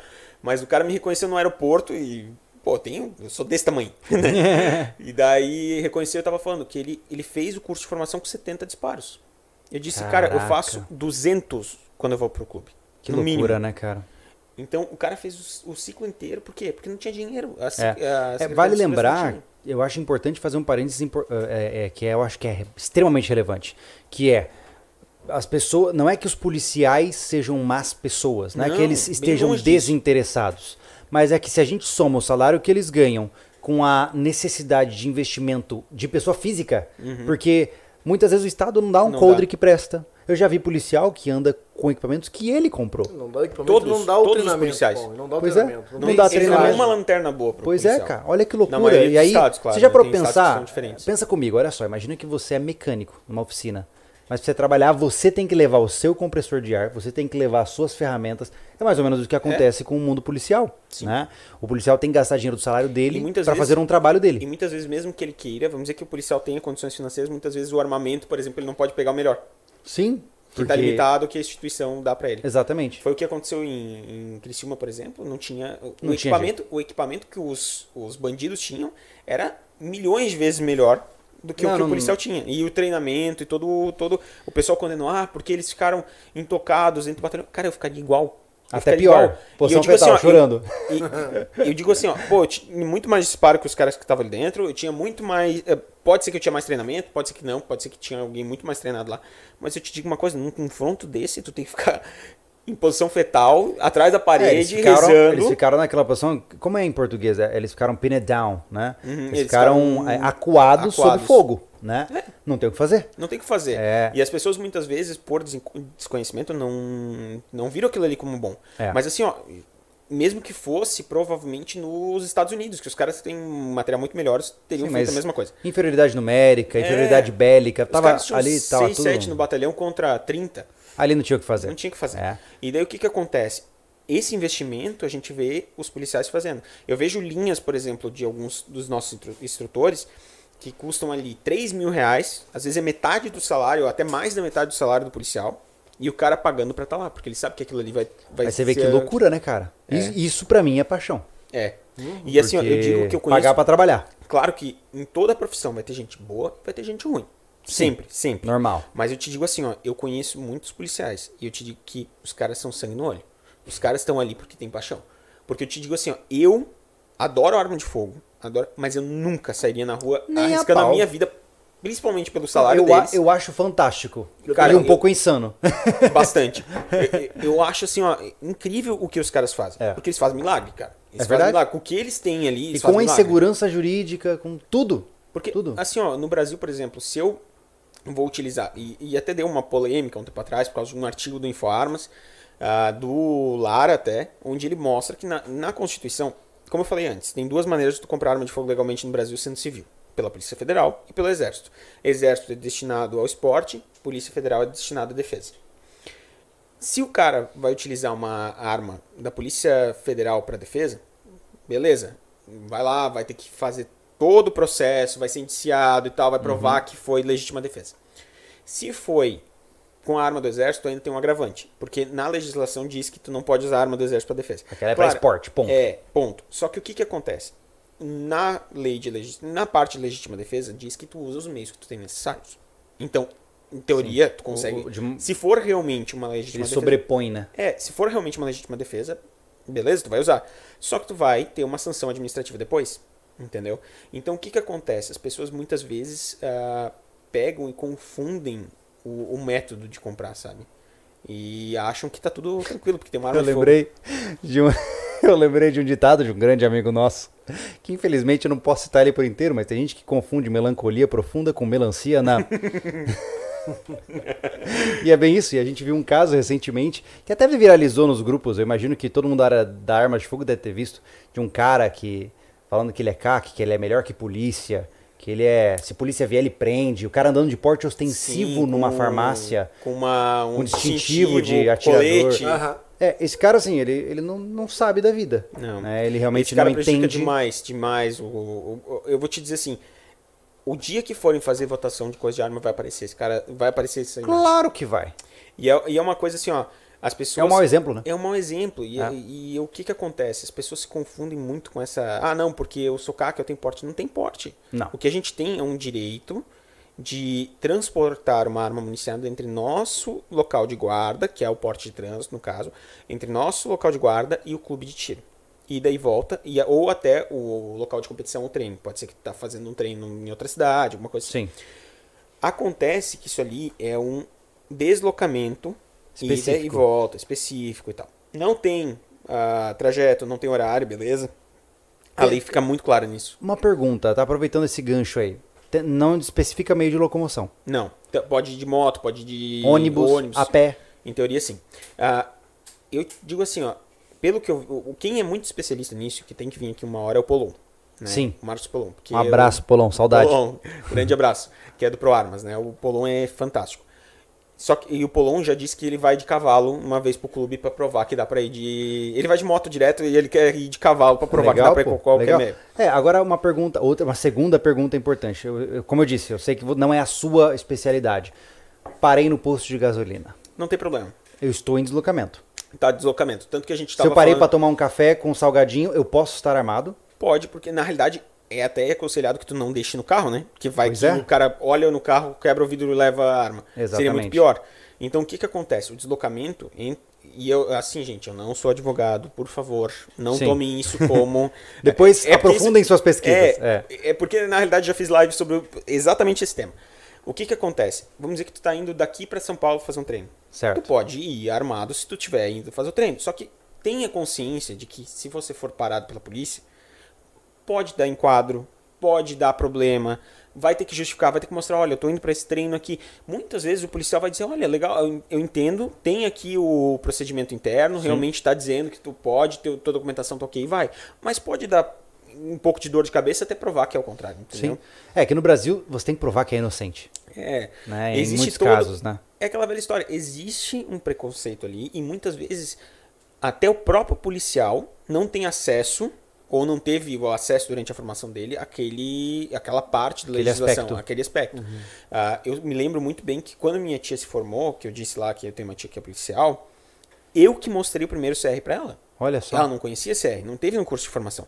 Hoje eu sei que eles estão mostrando porque tá tendo até o POP. número maior. É, um número maior. Tem um POP em Santa Catarina que é o procedimento operacional padrão, né? Que é o como abordar um CAC, o que, que fazer, quais os documentos que ele tem que ter. Então a gente está vendo um avanço nesse Legal, sentido. legal. E que, como eu estava falando da- do deslocamento, você pode ir até São Paulo, por exemplo, fazer um treino, vai parar para comer, você vai parar para ir no banheiro, você vai parar para coisa. Você está em deslocamento. Não está errado. Uhum. A única coisa é que tem muita gente que abusa desse direito, vamos dizer assim, e vai, por exemplo, ah, bota um kit CAC, que existe hoje, que é munição, abafador e coisa no carro, e vai pro shopping. Uhum. Cara, se eles pararem, não vai dar boa, entendeu? Porque o que, que acontece? Tá na cara que você não estava indo. E daí o que, que vai acontecer? Ah, beleza, no, no, no juízo eu vou, vou provar que eu tava em deslocamento. Vou conseguir, só que tu vai gastar uns 20 mil até lá.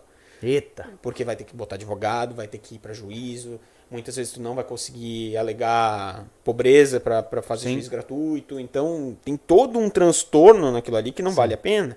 E além de não valer a pena, suja o, o todo para todos os CACs, Sim. entendeu? Porque mostra que ah, os CACs estão abusando de um. uma- É porque as pessoas tão, não estão lembrando que o CAC ele é um atirador esportivo, colecionador ou caçador. Isso. Ponto. Né? Ele não está, ele não é um agente de segurança Sabe que pública. quando, eu, quando a gente tirou o CAC, eu ainda estava num conflito moral muito grande sobre isso. Porque eu falava, eu falei para as pessoas, eu falei, cara, eu não, não quero mentir dizendo que eu vou ser um atirador esportivo para ter uma arma para poder me defender.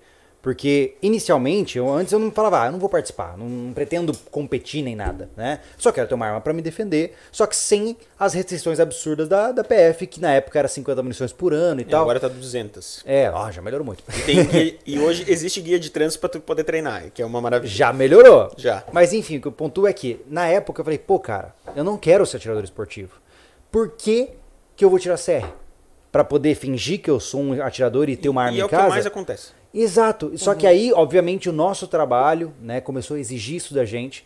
E de repente eu comecei a me apaixonar pela ideia de entrar pra competição. Não, e o problema E- é a primeira vez que tu vai pra competição. Aquele bichinho uh, te pica ali, tu nunca mais sai daquilo ali. Então, aí eu aí fez sentido pra mim. Eu falei, opa, isso aí vai ser legal. Aí a gente, come- aí a gente deu entrada no nosso CAC. Mas eu sempre tive a posição moral de, eu- durante os primeiros, até o nosso curso de instrutor de tiro, eu ainda não era CAC. Por quê? Porque eu não queria falar que eu era algo que eu não era. Né? Mas com o tempo virou. Só que eu acho que tem muita gente que vira CAC pra comprar uma arma, mas não quer praticar nem nada. É, tem- Né? hoje, hoje, assim, a gente, claro, é uma minoria, não é a, mai- a maioria absoluta, mas disparado. São gente séria, que sabe Sim. o que, que é, que tá comprando arma muitas vezes até pela defesa, mas tá cumprindo as regras, tudo certinho. Mas tem gente que compra porque o sindicalista do tiro, a gente brinca que tem sindicalistas do tiro, né? Que Ah, são é? pessoas que é, eles fazem dificuldade para vender facilidade, né? Ah, E daí são pessoas que normalmente tem clube e tal. É raro também. Também tô dizendo, são exceções à regra. Que vão lá e dizem, não, o CAC tem porte. É só Sim. pagar 5 mil pra mim. vai. É só pagar 5 mil pra mim, que é o meu minha anuidade aqui do clube. Eu faço o processo e te dou o porte. Cara, é- infelizmente ainda existe. é mesmo, cara. Aí vai E ter é- gente que vai botar na cintura e vai ser preso. E vai ser preso. Caraca. E daí a gente tá lutando todos os dias pra Mas informar como essas em pessoas. qualquer área do mundo, sempre haverá o golpista, sempre, Sempre, haverá o charlatão. E cabe, e aí a pessoa fala: "Ai, mas eu não tenho culpa, cara". A informação informa, está aí. é. a né? gente está lutando todos os dias para trazer essa informação para as pessoas. Uhum. Pra mostrar para elas, olha, gente. Primeiro, não precisa pagar 5 mil pro cara. Né, que é o, o absurdo que muitas vezes eles cobram. Como, ah, vou fazer o processo de compra da tua arma, vou- é 5 mil reais. Vem de pacotão. É, às vezes, tipo assim, ó, eu, por exemplo, sou uma pessoa que usa despachante o tempo todo. Por que, que eu uso Sim. despachante? Porque eu não tenho paciência de ficar indo no batalhão. Entendeu? É muito melhor pra mim a questão de usar um despachante. Mas tem o processo tá todo na internet, tu pode fazer o processo todo sozinho, só pagando as taxas do, do, do exército, pegando as negativas, fazendo o teste do psicológico e do Você pode do fazer tudo tiro. sozinho. Tudo sozinho. Vai precisar do, do IAT para fazer o laudo, né? E Sim. o, e o Psicólogo. psicólogo cadastrado. Mas, em teoria, tu consegue fazer o, o, o CR, né? Que é o CAC, que as Aham. pessoas confundem, né? Que é CR certificado de registro, que garante o que te Que transforma se num torna CAC. em um CAC, É, é. que é um caçador, colecionador e atirador. Ah, tu consegue fazer por, sei lá, depende muito do local para local. Tem locais que estão muito mais caros, por causa que os instrutores e psicólogos cobram muito mais, muito Sim. mais caro. Mas hoje tem vários lugares que tu consegue fazer por 400, 500 reais. Olha só, e se o decreto de fato é, cair lá, aquele conceito de que o psicólogo tem que estar associado à PF, PF. poxa, aí fica, pode ser mais barato ainda. Pode. Né?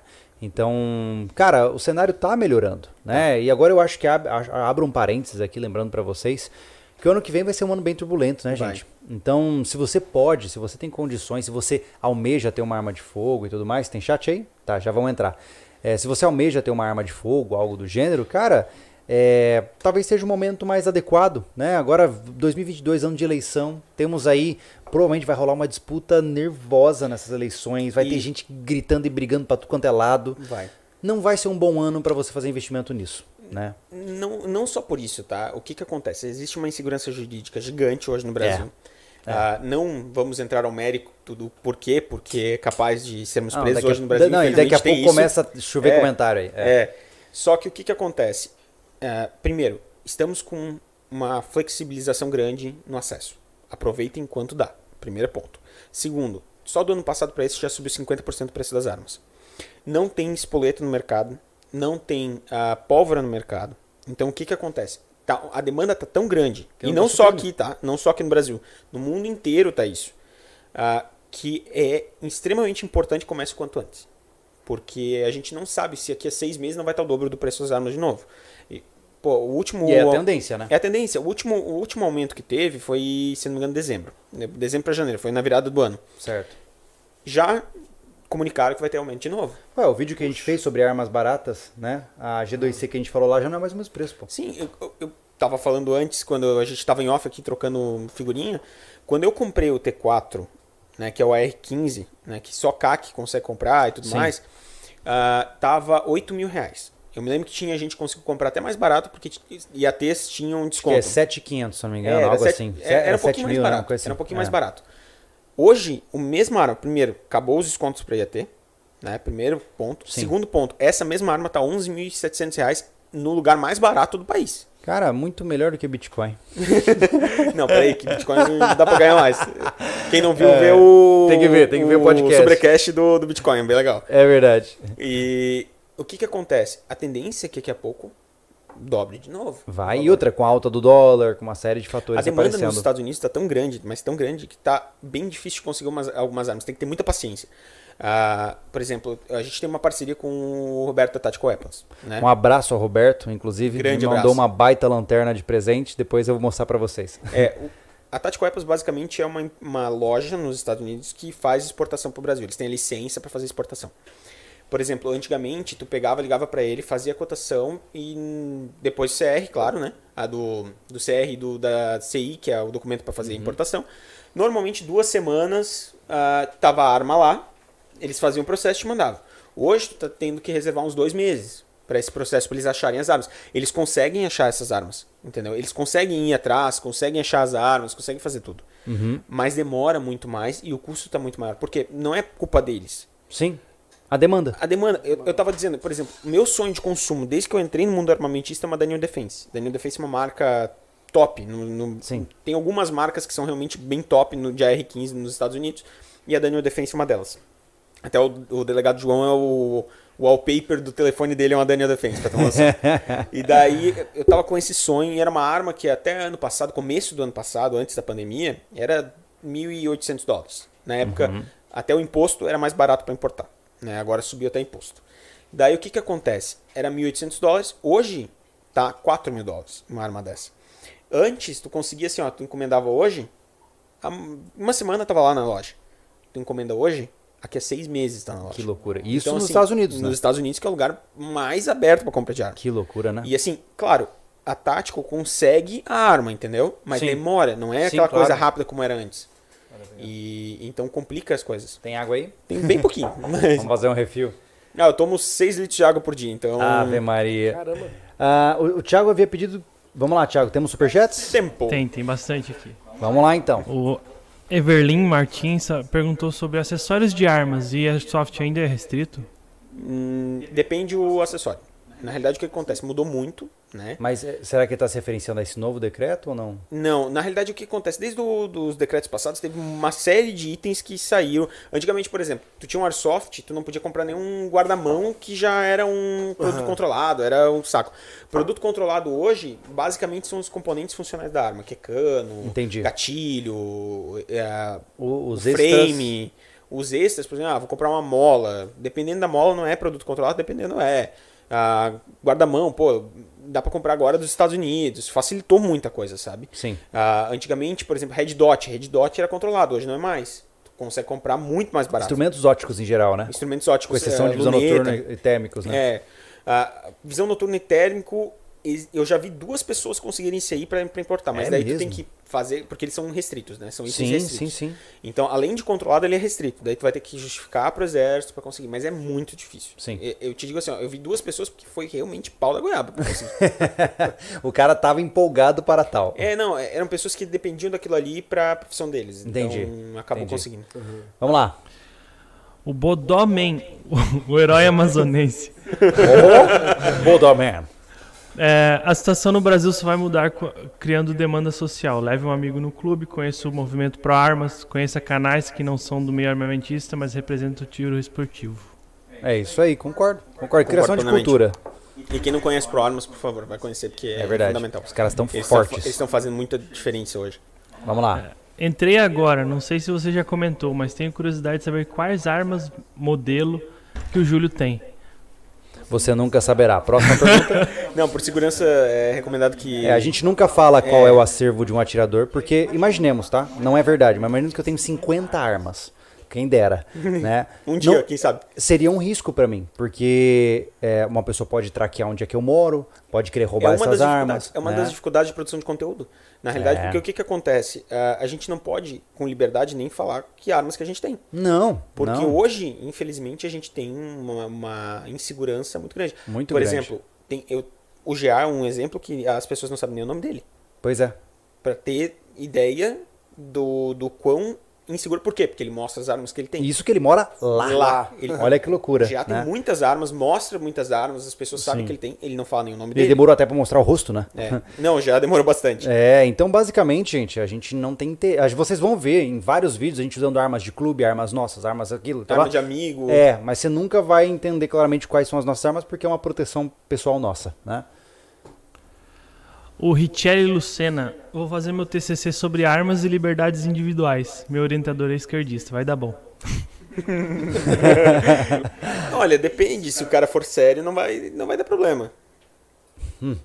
É. Chega zoando, vai dar PT. É, não, não. É, embasamento técnico é difícil o cara dar um Cuidado zero, com mas- a blindagem Mas assim, ó, acadêmica. eu te digo o seguinte, eu, eu estudaria trocar o, o tema só pra passar na faculdade, pelo menos. Depois faz outro. Você não vai mudar o mundo com TCC, desculpa te dizer isso. É. Eu já pensei isso e não, não muda. Vamos lá, próximo. João Eduardo, do 556 de novo. Como CAC, posso usar um AR para defesa residencial? Ou vai ser excesso? Uma 12 é mais segura juridicamente? De novo, gente, lembrando que, ah, assumindo que você está numa situação de legítima defesa, você ainda vai responder administrativamente e provavelmente vai perder o teu CAC. Criminalmente, pro- né? Provavelmente vai criminalmente também, porque até Também. provar que É, não foi, então, vai assim, ter- vai ter um Não considerem usar o seu acervo que está no, no teu registro de CAC, né, para defesa. A questão, a questão ali que é do excesso, eu, eu, eu- discordo do excesso, né? Mas Sim. o que que acontece? Vai que cai na, na mão de um juiz que não entende absolutamente nada. Isso já de- diminuiu muito. Já, né? já. É. Mas, porque hoje tu consegue pegar pessoas para fazer laudo mostrando que não foi, Uhum. que, por exemplo, ah, há um tempo atrás eu fiquei sabendo de um, de um júri que o cara deu 30 tiros no, no outro, né? No, Uhum. Certo. No, no- entre aspas, tá? E, por favor, não no vagabundo, entre aspas. Ah, e foi inocentado do excesso. Mas por quê? Porque o cara continuava tirando, continuava naquela situação toda. em teoria, o AR-556 só pode comprar como atirador. É Justo. complicado utilizar. Eu te digo assim, ó, eu utilizaria, eu, eu utilizaria, mas eu sei E outra, só, o cui- transtorno que vai ser. só cuidado para o carro de reportagem não parar na frente, que aí Jorge, vai ferrar. é, A hora que sair com aquele AR na, na mão, Nossa! Vocês conseguem explicar para as pessoas aí como é que funciona, já tendo em consideração que não podemos usar as armas né, de CAC adquiridas né, no, no CR, no CR para defesa pessoal e como funciona é, pela PF? Se- No caso de eu, utilizar essa arma para me defender na minha residência, qual seria a parte que eu iria enfrentar na justiça com isso? basicamente no- a, a parte da muda? justiça, a parte da justiça é igual. É, o Tá. que É, muda a- são as sanções As administrativas. sanções administrativas. Porque o que, que acontece? Em teoria, você está utilizando uma arma legal. Tá. Mesmo que você estivesse utilizando uma arma ilegal, você está agindo em legítima defesa. Então, Uhum. uma coisa vai entrar dentro da outra. Lembrando, eu não sou advogado, não. É, se não me tô engano, a- o, o, crime de menor potencial, Potencial lesivo ofensivo é isso. baixo, isso. Ele é ignorado, entre aspas, É, ele né? entra dentro do, de maior potencial, né? Mas o que que acontece? Ah, o porte ou a posse de arma não registrada ou ilegal ali vai ser absorvido pelo, pelo de homicídio, né? Uhum. Que você vai ser acusado de homicídio. E daí você vai ter que provar que, que foi legítima, Legítima defesa. defesa. Entendi. né? Então o que que acontece? As pessoas têm uma, uma novela, vamos dizer assim, na mente, que ah, o cara vai pular meu muro, eu vou atirar. Gente, você vai usar aquilo ali como último recurso viável. Sim. É o último do último do último recurso. Porque só ninguém quer matar outra pessoa. Não. E assim, ó, vou te dizer, E se você quer, talvez você precise Sim. fazer uma nova avaliação psicológica. É, eu, eu digo assim, ó, pô, o cara pulou o muro, tá roubando meu carro, eu vou tirar não, eu vou deixar ele embora. É menos estresse. Eu vou te dizer, pra, você vai gastar menos comprando outro carro do que vai gastar Com o advogado. com o advogado. Porque o que, que vai acontecer? Eles vão te acusar. O cara tava ameaçando a sua não, vida. e não vai enquadrar como legítima, né? Não vai, não vai enquadrar como legítimo. Aí você Porque vai que ser que acontecer? homicídio. Homicídio culposo, É. com intenção de matar. Ih, rapaz, aí caiu a casa. É, decaiu a casa. Aí o pai de família vai preso e o, e o bandido, é, mesmo enterrado, tá melhor que você. É, por, Faturou uma graninha com o carro. por isso que eu digo assim, ó. Às vezes, as pessoas têm que ter noção que aqui não é Estados Unidos, primeiro ponto. Aqui não é a mesma regra. Nos Estados Unidos, em vários estados, existe o- a doutrina do castelo. Que entrou na casa, o que vale é o cara. Ah, entrou na casa, eu não preciso nem pensar lá. Sim. Aqui no Brasil, não. Aqui no Brasil a gente tem que ter noção de que as leis são outras e que muitas vezes, mesmo você agindo de legítima defesa, você pode ser acusado como homicídio e vai ter que provar o contrário. E, você, e detalhe, lembre-se, gente, processos judiciais consomem muito dinheiro. Dinheiro e tempo. Para você ter um bom advogado, para você ser bem representado, para você criar os argumentos certos. Imagina, por conta de um cara que vai pular na tua casa. Lembrando, não tô dizendo aqui que você deve ser deix- se deixar ser assaltado, não é isso, tá? Não extremizem. Mas cuidado, a dor de cabeça vai muito além do que cessar É. a, a agressão, né? Continuemos. E, e, como eu te falo, Desculpa, é- perdão. É cessar a agressão. De, em- Cessar a agressão não é matar. Não é matar, não é. ah, vamos dizer assim, o cara tá me roubando, entendeu? Uhum. Ah, cessar agressões são cessar ameaças iminentes à minha vida. Ou Correto. à vida de um outro. Se eu disparei na legítima defesa direção do criminoso que estava disparando em mim e ele saiu correndo, eu não posso continuar disparando. Não, o cara tá. fu- Porque eu já assim, cessei a agressão. O cara deu fu- fuga, né? Aham, Ele não tá mais te agredindo, ele tá em fuga. certo. A mesma coisa, isso que dá uma treta enorme entre policiais, porque muitas vezes eles dão tiros nas costas, em vez de. eh, Não é tiro nas, eh, pelas costas, é tiro nas costas. O que, que acontece? O cara tá aqui, ó, tá com uma arma aqui do lado, atirando contra os policiais. Atinge um tiro nas costas, eles estão fazendo algo correto, porque eles estão cessando uma agressão. O cara tá atirando ainda. Tá, o cara tá com a arma apontada pra frente, correndo pra frente, o cara recebe. Não, cara, vai, vai dar problema. Sim. E mesmo que esteja só mudando é- de obstáculo pra continuar atirando, vai dar problema. muito complicado. Tentaram prender aqueles policiais. Uma vez teve um vídeo de um, de um cara que tava com uma mochila de uma. de, um, de motoboy, aquelas mochila de comida, de um aplicativo. E o cara assaltou um banco, encheu aquela negócio de, de dinheiro. Até que abriu quando ele foi Nossa. atingido, caiu o dinheiro no chão. E ele tava literalmente atirando contra os policiais. Os policiais atiraram nele, deu um baita bafafá, porque a mídia disse que eles atiraram nas costas do, do, Entendi. do meliante. E na realidade eles estavam eles estavam Revidando. revidando, na realidade eles estavam cessando a injusta agressão às outras pessoas. Justo. Que loucura. que mais, Thiago? O Gabriel, boa noite, ótima live. Quero comprar uma arma para defesa e também praticar o tiro esportivo. Tô com um na mão para comprar a minha primeira arma.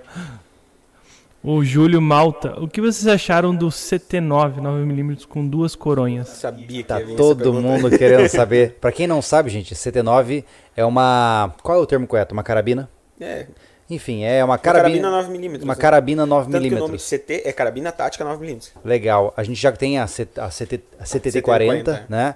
Que é no calibre 40. E agora saiu essa 9, que é muito interessante porque você pode ter uma portabilidade aí de munições entre sua pistola. E ela é calibre permitido, então pode comprar pela Polícia Federal também. Olha só, que legal.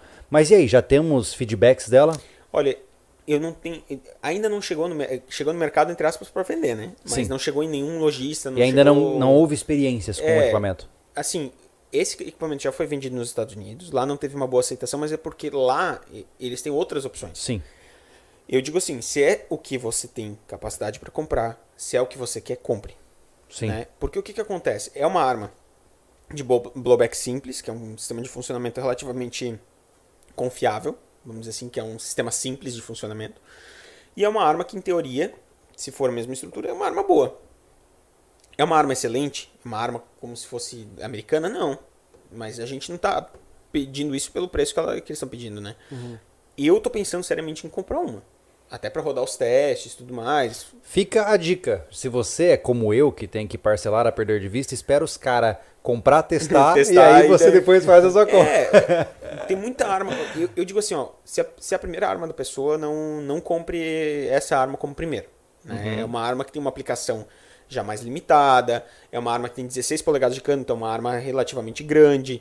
Então, mesmo com a coronha rebatível, ela vai ser relativamente grande. Então, para por exemplo, ah, eu tenho uma casa, um apartamento, quero usar para defesa.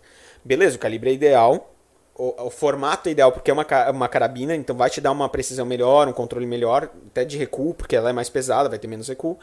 Mas para você fazer uma varredura de um ambiente com um cano de 16 polegadas é bem complicadinho. Tem É. que ter prática, tem que ter tudo. Então não seja. Já é difícil com uma pistola, né? É. Imagine com uma arma longa, né? É, e, e- isso foi uma das grandes vantagens até da liberação dos canos menores das 12. É verdade. Meu, melhorou muito, Nossa. muito, muito nesse sentido. Então, tem outras armas que eu pegaria primeiro. Se fosse a pessoa, claro, ah, o sonho de consumo dela é ter essa arma. Beleza, né? Fazer o quê? Mas se ela quer alguma coisa por primeiro e tal, pegue outra depois, quando já tiver mais profundo.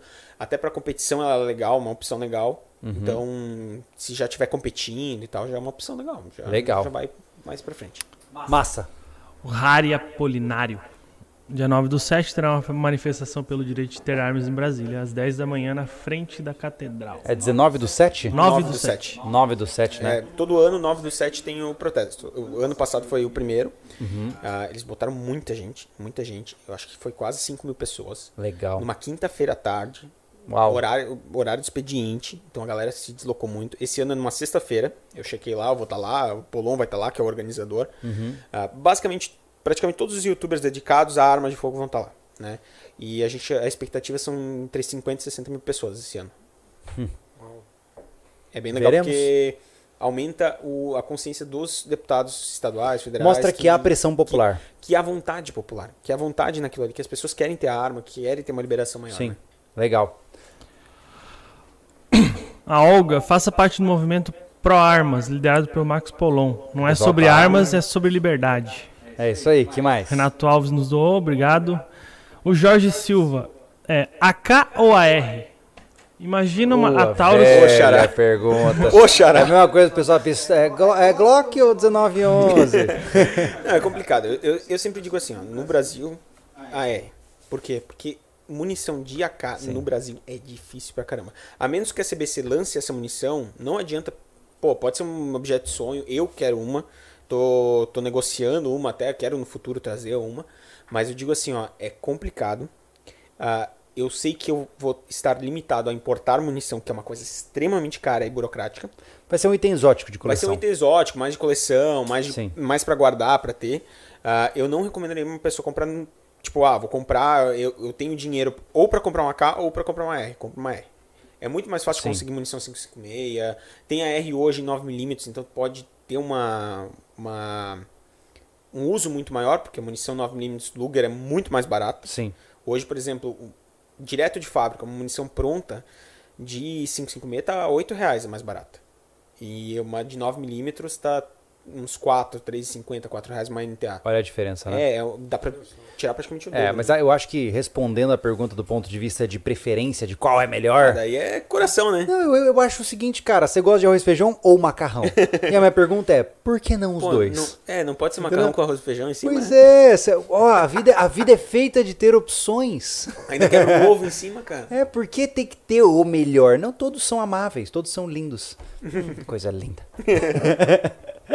Não, é, se, eu, se eu pudesse, teria os dois também. porque Né? é- eu já tirei com a K full alto e com a É E mesmo? alto, é, é demais. Ah, quando eu A K- crescer eu vou ser igual a você. A K tem aquela selvageria dentro, sabe? De, de quando tá tirando, é muito legal. Brusque. É, bem nessa. O Alan Carvalho, qual seriam as melhores armas longas para iniciar? A 7022 é uma boa escolha. 7022. Da CBC. É muito barato a munição, então. Exatamente por isso. É. Pra você aprender fundamento de tiro, eh, se divertir, levar os amiguinhos pra aprender. Se o né? cara quer alguma coisa pra defesa, vai pras 12, porque é muito mais fácil. É. Muito mais fácil de munição também, muito mais barato treinar. Agora acho que tá um pouco mais cara, mas a Militar 3.0 eh, tava bem acessível, né? É a versão, a versão mais simples, que é aquela maior zona, né? Aham. Ah, se não me engano, deve estar uns 3 mil. É que depende muito lugar para lugar, porque tem ICMS diferentes em estados. Aqui né? é um dos mais baratos, né? É, na realidade a gente participa de um, de um grupo de estados que são os mais baratos. Ah, né? Que entendi. daí é o ICMS de 25. Tem lugares, por exemplo, Bahia, Rio de Janeiro, que é quase impossível. Que tu olha assim e chega ao triplo do preço É lá, né? mesmo. Caramba. E daí o, pô, os caras botam ICMS, fundo de pobreza, mais um monte de coisa, IPI gigante, e daí a arma vai lá pro, pro espaço. Mas assim, tava em torno de 3 a 4 mil reais, tu pega uma 12. a- aquela mais seca, se não me engano, é 3 mil. Sim. Uma milita de 3.0 já coronha rebatida, aquela escalonável e tal, é uns 4 mais ou menos. É, a gente tinha pego Era por mil, era- foi três, deve estar mais agora. apostilada É quatro- 3,500, qua- não quase foi? 4, É tá? que, é, a pistola mais a, mais a, mais a 12 deu, deu 5 e... 5 e alguma coisa. É, porque foi 2,700, uma e 3 mil redondo, eu lembro que foi a... A G2C deve ser. Foi a... Não, foi a 12. Foi, foi a A 12. gente sempre É. A gente pagou dois- 2,700 na dois G2C. é- Eu peguei, eu peguei na época por 2,500 e alguma coisa também. Ele disse que já Oi? tá, acho que quanto que você viu aí? Oh, perdão, quanto que você viu aí, Thiago? A última vez que você viu o valor da G2C? 3,800. Que Mil reais. investimento Mil reais. tem um cre... ah, só bitcoins. Não, é, é o que eu tava falando. Por exemplo, eu peguei um T4 na época, por oito- T4R15 da Taurus, peguei por 8 mil na época. Eu botei um handguard, botei um red dot, botei... eu investi 2 mil reais na arma. Né? Tá. Ela tá valendo 20 mil agora. Olha só. então, assim, é, é- é realmente um salto, né? É verdade, é verdade. Bom, Thiago, só um momento. Lembrando, pessoal, estamos é, lentamente chegando aí no final da nossa live, né? Ah, Conforme as nossas dú- dúvidas forem acabando. Lembrando para vocês que se você doar acima de 10 reais no Pix, ou se você quiser doar qualquer valor aí, sempre é muito bem-vindo. Mas aqueles que doarem acima de 10 reais, depois vão lá pro Instagram, que a gente vai sortear, vai escolher um dos amigos aí para ganhar um boné exclusivo da loja SV, beleza? Vamos lá, Thiago. O Vinícius ele acabou de mandar um superchat e perguntou qual a punição administrativa por usar uma arma de CAC para def- legítima defesa. A pior é perder o CR, daí tu vai ter que vender as armas. É, eu queria só dar um gancho que aí teve no, no chat ali uma coisa parecida. Ah, E se essa legítima defesa foi em proteção do acervo em deslocamento, por exemplo? Daí, me- mesma coisa, na realidade, tu, tu vai ser acusado. O processo criminal é o mesmo. É, é que assim, ó, em teoria, o transporte que tu tem ali, que é o, o, o porte de trânsito, é pra defesa do acervo, não é pra tua defesa. Né? Em teoria, eles Certo. não querem nem saber se tu. não, se você morre ou não, não importa. Não O importa. importante é não o deixar importante roubar as armas. roubar as armas, né? Tá. Mas é, é menos provável que você vai sofrer uma punição mais severa administrativa. Entendi.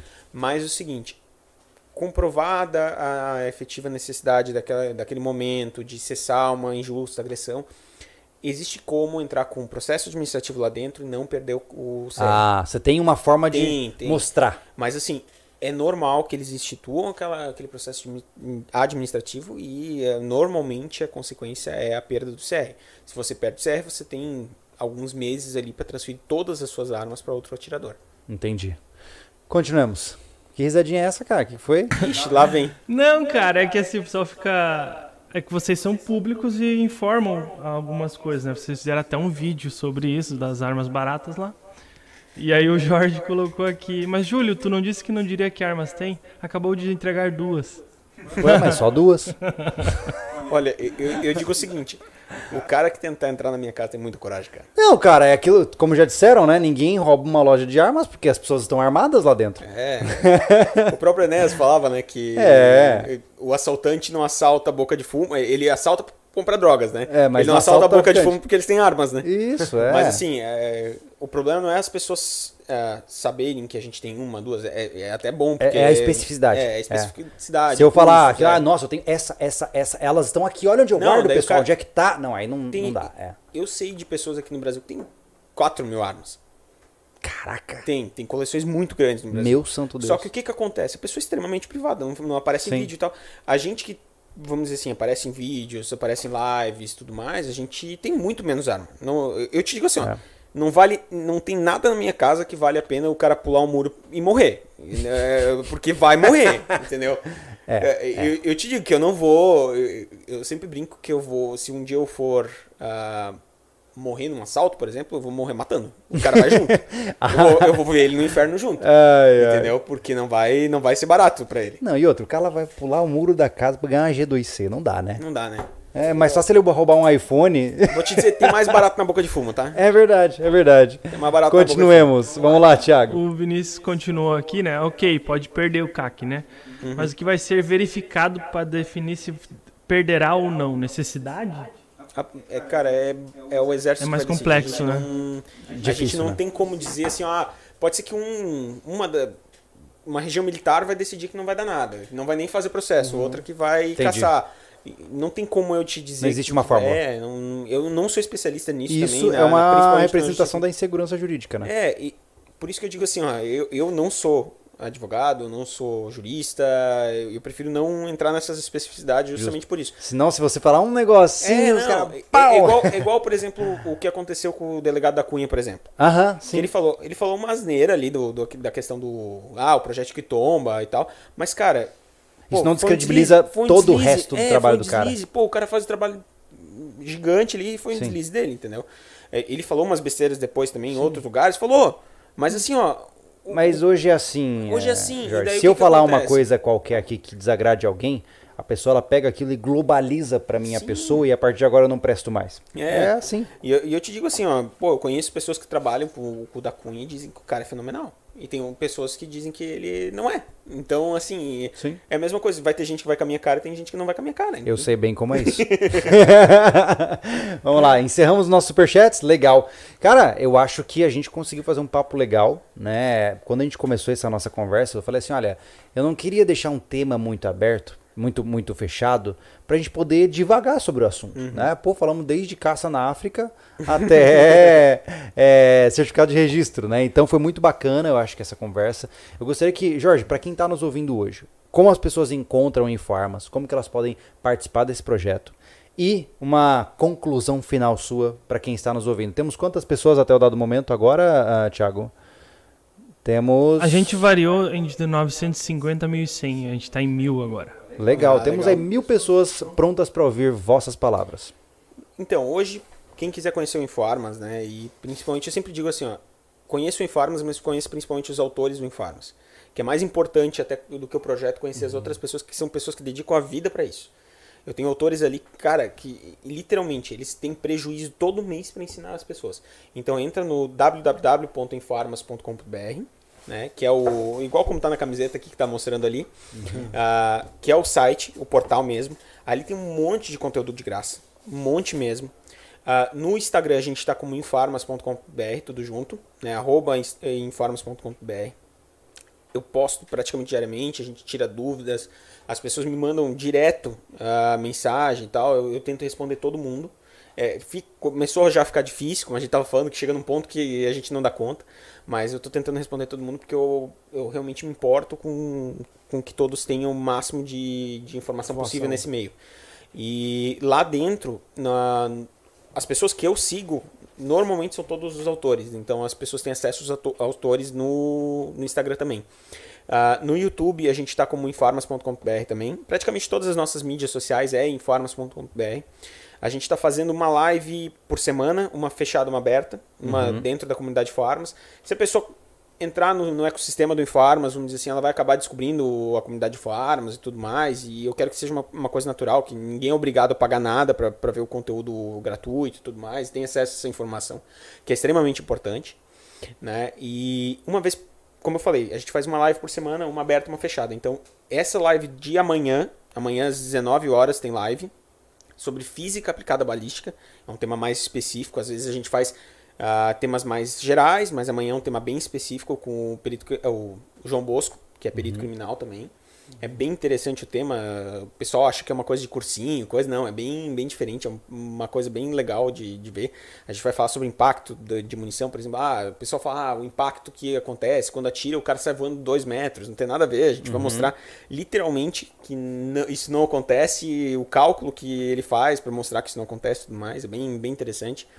E daí na semana que vem já é fechada só para membros da comunidade Farms, justamente porque provavelmente a gente vai mostrar cenas que não podem ir pro YouTube, né? Entendi. Legal. Cara, legal.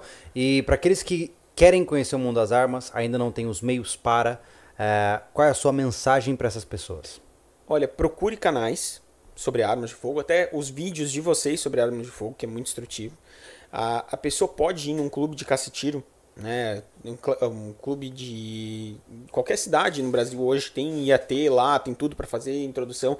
Muitas vezes eles têm serviços de introdução ao tiro, onde eles mostram, porque tu pode ir lá fazer o tiro lúdico com a presença do IAT, então ele vai te mostrar, uh, ó, tem um pacote aqui com um tiro de 22, com um tiro 38, para conhecer o tiro, para começar uhum. naquilo ali, ver se é aquilo ali mesmo que gosta, às vezes não é, às vezes aquilo ali é, ah, pô, legal, achei legal, mas não, não quero não é ter nada a ver com isso. Uhum. Vá, faça isso, aprenda um pouquinho, veja ali. Uh, eu sempre digo assim, ó, ah, não, eu quero ler um livro sobre isso. Leia o do Bené, uhum. o Mentira para mim sobre desarmamento. Abre os olhos da maioria das pessoas e procure aos pouquinhos esse, essas pessoas. Porque muitas vezes você não tem interesse ah, na causa armamentista. Eu não quero ser um armamentista. Mas eu quero ter conhecimento básico sobre como funciona uma arma de fogo. Eu tenho interesse na mecânica da arma. Uhum procura ali, tem o Paulo Bedran, tem outros autores que só falam sobre isso, uhum. que daí tu abre aquela mente, assim, ó, aquilo ali fica um negócio um... tão legal. É incrível. É incrível. É. Recarga de munição é quase uma alquimia, eu sempre brinco, é porque verdade, é, é, muito legal e é muito prazeroso para quem pratica. Então, vá procurando esses assuntos, às vezes você se identifica com um colecionismo por causa da história da Segunda Guerra Mundial. E hoje a gente está num período que é tão legal porque a gente pode literalmente ter armas da época. Da época entendeu? A gente pode ter coleções específicas de, de certos conflitos, ou Olha que, que as armas são não pode não ser do conflito, mas de, uh, clones daquelas Sim, armas, os sabe? modelos, né? Os modelos, então é muito legal. É o, muito mu legal. o mundo das armas é muito vasto. Muito. E muito interessante, né? E é o, o mundo do esporte, do tiro, é o mais inclusivo de todos. A gente tem pessoas tetraplégicas para uh, fazer Vale tiro. lembrar que se, eu posso estar equivocado aqui, mas eu ouço falar isso o tempo inteiro que a primeira medalha de ouro nas Olimpíadas foi. do Brasil foi no tiro. Foi no tiro. Né? Então fica essa mensagem para lembrá-los que brasileiros têm um bom potencial aí de ganhar medalhas. Com certeza. e, e, inclusão social, né? A própria questão do, é. do, do para-atletismo, nesse sentido, uma inclusão social gigante. Eu tive a oportunidade de, de fazer terapia de grupo durante a minha formação em psicologia com um grupo de policiais militares paraplégicos. E eles eram competidores de airgun. Eles uhum. foram para a Espanha, foram para a China para competir com carabina de chumbo a 10 metros. Uhum. Ou seja, olha que massa, né? O tiro unindo caras que passaram por acidentes em seu trabalho e perderam o movimento das pernas e superaram as suas dificuldades por conta do esporte. Existe, né? É um universo grande com vários universiozinhos, planetas ali dentro. É, exatamente. Que são os esportes e tudo mais, é bem legal. Exatamente. Gente, muito obrigado pela presença de todos vocês. Aos amigos que estão participando do nosso concurso cultural, fique à vontade para ir lá no Instagram. Já já a gente começa uma live lá com vocês, tá? E uh, muito obrigado a todos os outros apoiadores, que a gente já falou na metade aqui, não falou. Né? não falamos. Né? A gente é muito ruim nisso, mas é. olha só, gente, só lembrando para vocês, tá? Que a gente escolhe a dedo, e olha que eu digo isso sem arrogância nenhuma. Mas tem muita gente que quer anunciar conosco e a gente não deixa. Porque nós escolhemos a dedo quem está conosco. A gente gosta de lojas que são bacanas, que, que marcas que trazem algo de produtivo, algo de positivo que traga uma experiência de compra bacana para você. Porque no final, Todas as lojas que estão na- aqui no link aqui na descrição. Se você clicar agora aí na descrição, você vai ver um monte de links. São todos os apoiadores que estão colo- colocados aí. passaram na. TV, né? Fique à vontade para dar uma olhadinha ali. Você vai ver que nós temos grandes parceiros que podem deixar você mais preparado tanto para andar na cidade, como para andar no mato, como para construir. Então fique à vontade para dar uma olhada lá, porque são eles que junto com vocês fazem isso aqui ser possível. Beleza? É isso aí? É isso aí, cara. Tô cansado de falar, falei muito hoje. Cara, tem podcast que eu, que eu interajo, tem podcast que eu, eu tô aqui pra aprender. Então, quando o assunto não tem, eu fico, eu fico aprendendo, fico Pô, eu, olhando. fi- eu fiz um- uma live semana passada sobre coeficiente balístico, cara. Nossa Eu fiquei Senhora. quieto ouvindo, né? Porque tem É. muito... Não, tipo, o podcast do Bitcoin, cara, eu fiquei quieto. Eu falei, tava falando do universo paralelo pra mim. né? Dava uma brincadeira, uma coisa ou outra, mas é assim que funciona, cara. Não dá pra. Eu não sei de tudo, né? Quem acompanha sobre isso sabe Não sabemos. que eu não sou é. um cara mais informado e tal, mas eu gosto de ouvir, eu gosto. E assim, eu aprendo e tem coisas que eu sei e não sei falar. Então se eu não sei falar direito, eu fico quieto. Eu, sou, eu, fui, eu fui criado assim. Se não sabe falar direito, fica quieto, rapaz. Não, não fala besteira. É a melhor coisa, Anderson Machado. Por isso somos uma equipe. Jorge, obrigado pela sua presença. Pô, Foi um prazer tê-lo aqui. Obrigado, Obrigado a todos vocês que estão aqui conosco. Nos vemos no próximo podcast. Valeu, gente.